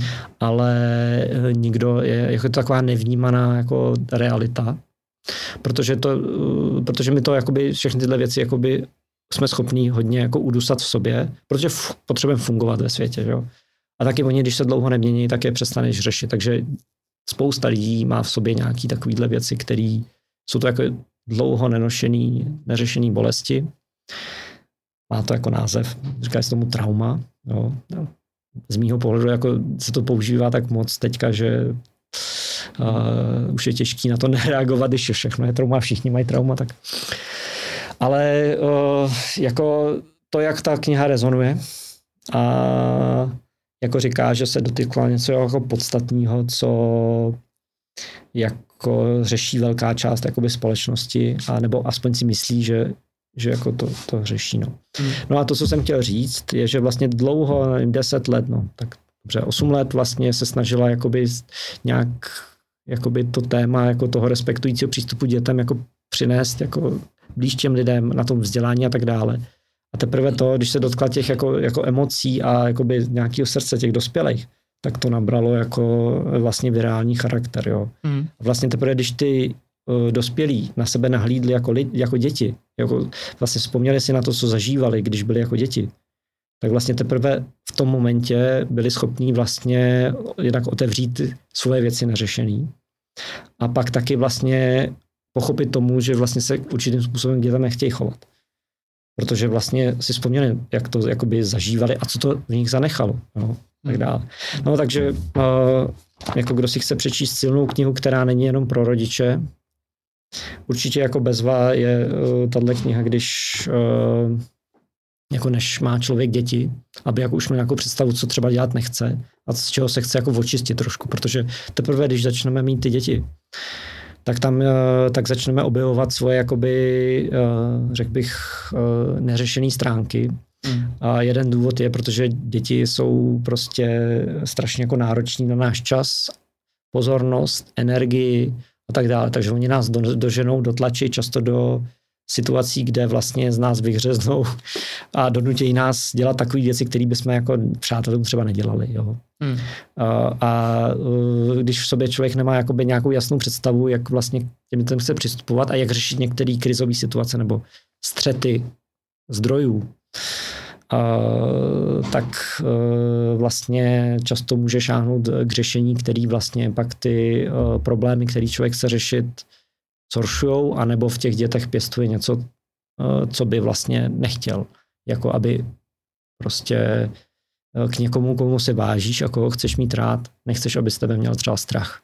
Hmm. Jo, nebo já aspoň. Protože jo. prostě tam okamžitě končí přátelství, že jo? Jakože vlastně takový to, co můžeš mít s dospělejma, kde se cítíš bezpečně, tak občas uh, děti nemůžou mít jako s tebou, protože prostě k ním, s ním, k ním vystupuješ jako autorita, Eh, která vlastně nerespektuje jejich hranice třeba. Ale je to hrozně složitý téma, protože my to neumíme. Jo? My jsme zvyklí prostě jednat autoritativně nebo aspoň jako kulturně jako celek mm. a je hrozně těžký se naučit vlastně jít po jiné cestě, protože ty děti ti to nedají zadarmo. Jo? Ty prostě využijou všeho, co, co uh, když jim poskytneš svobodu, tak jako by oni rádi zkoumají a prostě, takže vlastně je to pořád o tom, že musíš přemýšlet o tom, jak si hlídat své hranice takovým způsobem, aby si, eh, aby to pořád bylo respektující ve smyslu, anebo když už jako vybouchneš, aby to ne, aby prostě eh, si já si myslím, že jako nejtěžší je, když se dostaneš do rauše takového, takového, takového rodičovského, aby to nebylo násilný ve smyslu, ať už jako slovně, nebo uh, to, ale aby pořád vlastně uh, si jenom hlídal své hranice. A nebylo tam to, že to dítě trestáš a pokořuješ a tak dále. Hmm. To je jako jedna z nejtěžších jako věcí, protože v momentě, kdy se člověk dostane do, jako když se nasere, tak prostě mluví jinak, říká hnusné věci, občas jako uh, fyzicky jako jedná jinak a vlastně najednou se z toho dítě dostane jako malý bezbraný tvoreček, který ho ten dospělý převálcuje jak parní válec. A kdyby nám tohle dělal někdo v dospělosti, nebo my to my i známe v některých situacích, když na nás nastoupí třeba boss nebo někdo takový, jak jsme ty děti, jo, nechceš se v takovéhle situaci cítit a určitě si nenavážeš dobrý vztah s nějakým přítelem, který na tebe občas takhle nastoupí. Mm, mm. Čili důvěra je jakoby lehko poškoditelná, nedá se to ovládat, nemůžeš jako pak za ním přijít a říct, hele, jako můžeš to zkusit tomu opravovat ty vztahy, ale a když takhle jednáš jako často, tak si prostě nedůvěryhodná osoba. Ale zároveň si ten jediný, na který se to dítě může uh, spolehnout. Či je tam obrovský rozpor dětský mysli, už od miminka, že kdy se, kdy se rodiče chovají ambivalentně jako cukr, byč, láska a nenávist, tak vlastně zároveň oni potřebují toho pečovatele, tak tam vzniká jako určitý rozkor, rozdvojení osobnosti, potlačování určitých věcí, aby s tebou mohli fungovat a tak dále. Mm. Čili tam je, uh, myslím si, že to je téma, který je společensky důležitý a a je, je to na roky jako uvědomování si, který všechny aspekty našeho života to dneska zasahuje. Mm-hmm. Jo, ale jak uh, si hezky přirovnal vlastně k tomu postavení i třeba v práci, tak podle mě je důležitý, když máš jako nerovný postavení přirozeně, což prostě dítě je závislý na rodičovi mm-hmm. a zaměstnanec je závislý prostě třeba na té firmě, na té práci, tak Eh, tak toho nezneužívat a prostě eh, ještě to nezdůrazňovat vlastně to nerovné postavení, hmm. protože ty jako ten, kdo jsi v tom vyšším postavení, bys měl být jako, já nevím, jak to nazvat, jako benevolentní, nebo prostě akceptovat to, že máš jako nějakou, že to je zodpovědnost vlastně, hmm. to, že jsi v tom vyšším postavení. Hmm. Ještě uh, jsem se setkal s termínama homeschooling, unschooling a world schooling. Co se jedná? Jo, tak to jsou vlastně uh, termíny z, ze vzdělávání, je tam ten schooling, jo, hmm. to z toho je slyšet. A v podstatě jde jenom o nějaký různý označení jako cesty vzdělávací, kterou si jako s dětma vybereš. No ale těch vzdělávacích cest je jako nekonečné množství. Jenom my to kategorizujeme jako škola, neškola, jo? Jako, že prostě buď máš školu, nebo máš něco jiného. V principu homeschooling je, když eh, si vezmeš školu domů. Mm-hmm. Takže prostě nemůžeš chodit do školy, nechceš tam a rodiče se rozhodnou nebo se s nima dohodneš, že prostě nebudeš do té instituce chodit, ale že budeš si studovat doma, že tě budou učit rodiče, nebo rodiče zařídí nějaký tvoje přímý jako vzdělávání. Ale je tam ten schooling, to znamená, že škola doma. Jo. Hmm. A unschooling je v podstatě věc, která uh, znamená, že, uh, respektive, to v podstatě je cokoliv. Cokoliv, co děti, dítě a rodič chce. Mm-hmm. Takže unschooling eh, je, jako kdyby, se, jako kdyby jsme měli školu a pak život. Jo? Tak život, škola může, eh, život může obsahovat školu, můžeš chodit do školy, když se rozhodneš, můžeš chodit na kurzy, můžeš si vzít domů nějakého tutora na věci, které tě zajímají, můžeš eh, být celý den na počítači, celý leta můžeš jít na kole, zalézt si do lesa, tam si něco stavět, můžeš si založit firmu. Jako unschooling je v principu život, ale dává se to do opozice k tomu schoolingu, protože uh, škola, škola je to, co tě nejvíc omezuje v tom možnosti jako dělat to, co zrovna jako potřebuješ. Mm-hmm. A unschooling je jako jedna z forem sebeřízeného vzdělávání. Jo. Sebeřízení vzdělávání v podstatě znamená to, že uh, prostě řečeno uh, děláš, co chceš ale v, v nějakém dobrým slova smyslu, ne jako, že prostě jdeš a vezmeš kladivo a jdeš bouchat do lidí, tam je narušení hranic uh, těch jiných lidí. V podstatě je to dělání si, co chci v, a, v, v anarchokapitalistickém slova smyslu.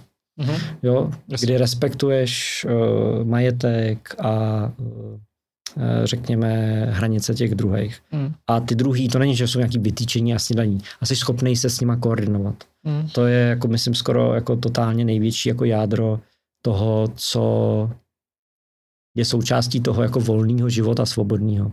Že to není jenom o tom, že respektuju nějaký daný hranice, ale zjišťuju, jaký jsou, řeším konflikty, když vzniknou, uh, předcházím těm konfliktům, snaž, učím se vlastně dělat společenský kooperaci tak, aby vlastně předchá, se předcházelo těm konfliktům. Učím se spolupracovat tak, abych e, ochránil svoje hranice, nevystavuju se příliš jako nějakým možným jako mm, Hmm. nebezpečným věcím, hmm. jo.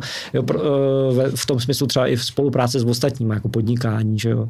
Vlastně většina lidí se tohle učí až v dospělosti, když vylezou ze školy a začnou žít, tak se učí vlastně vůbec jako kooperovat v té naší civilizační džungli. No.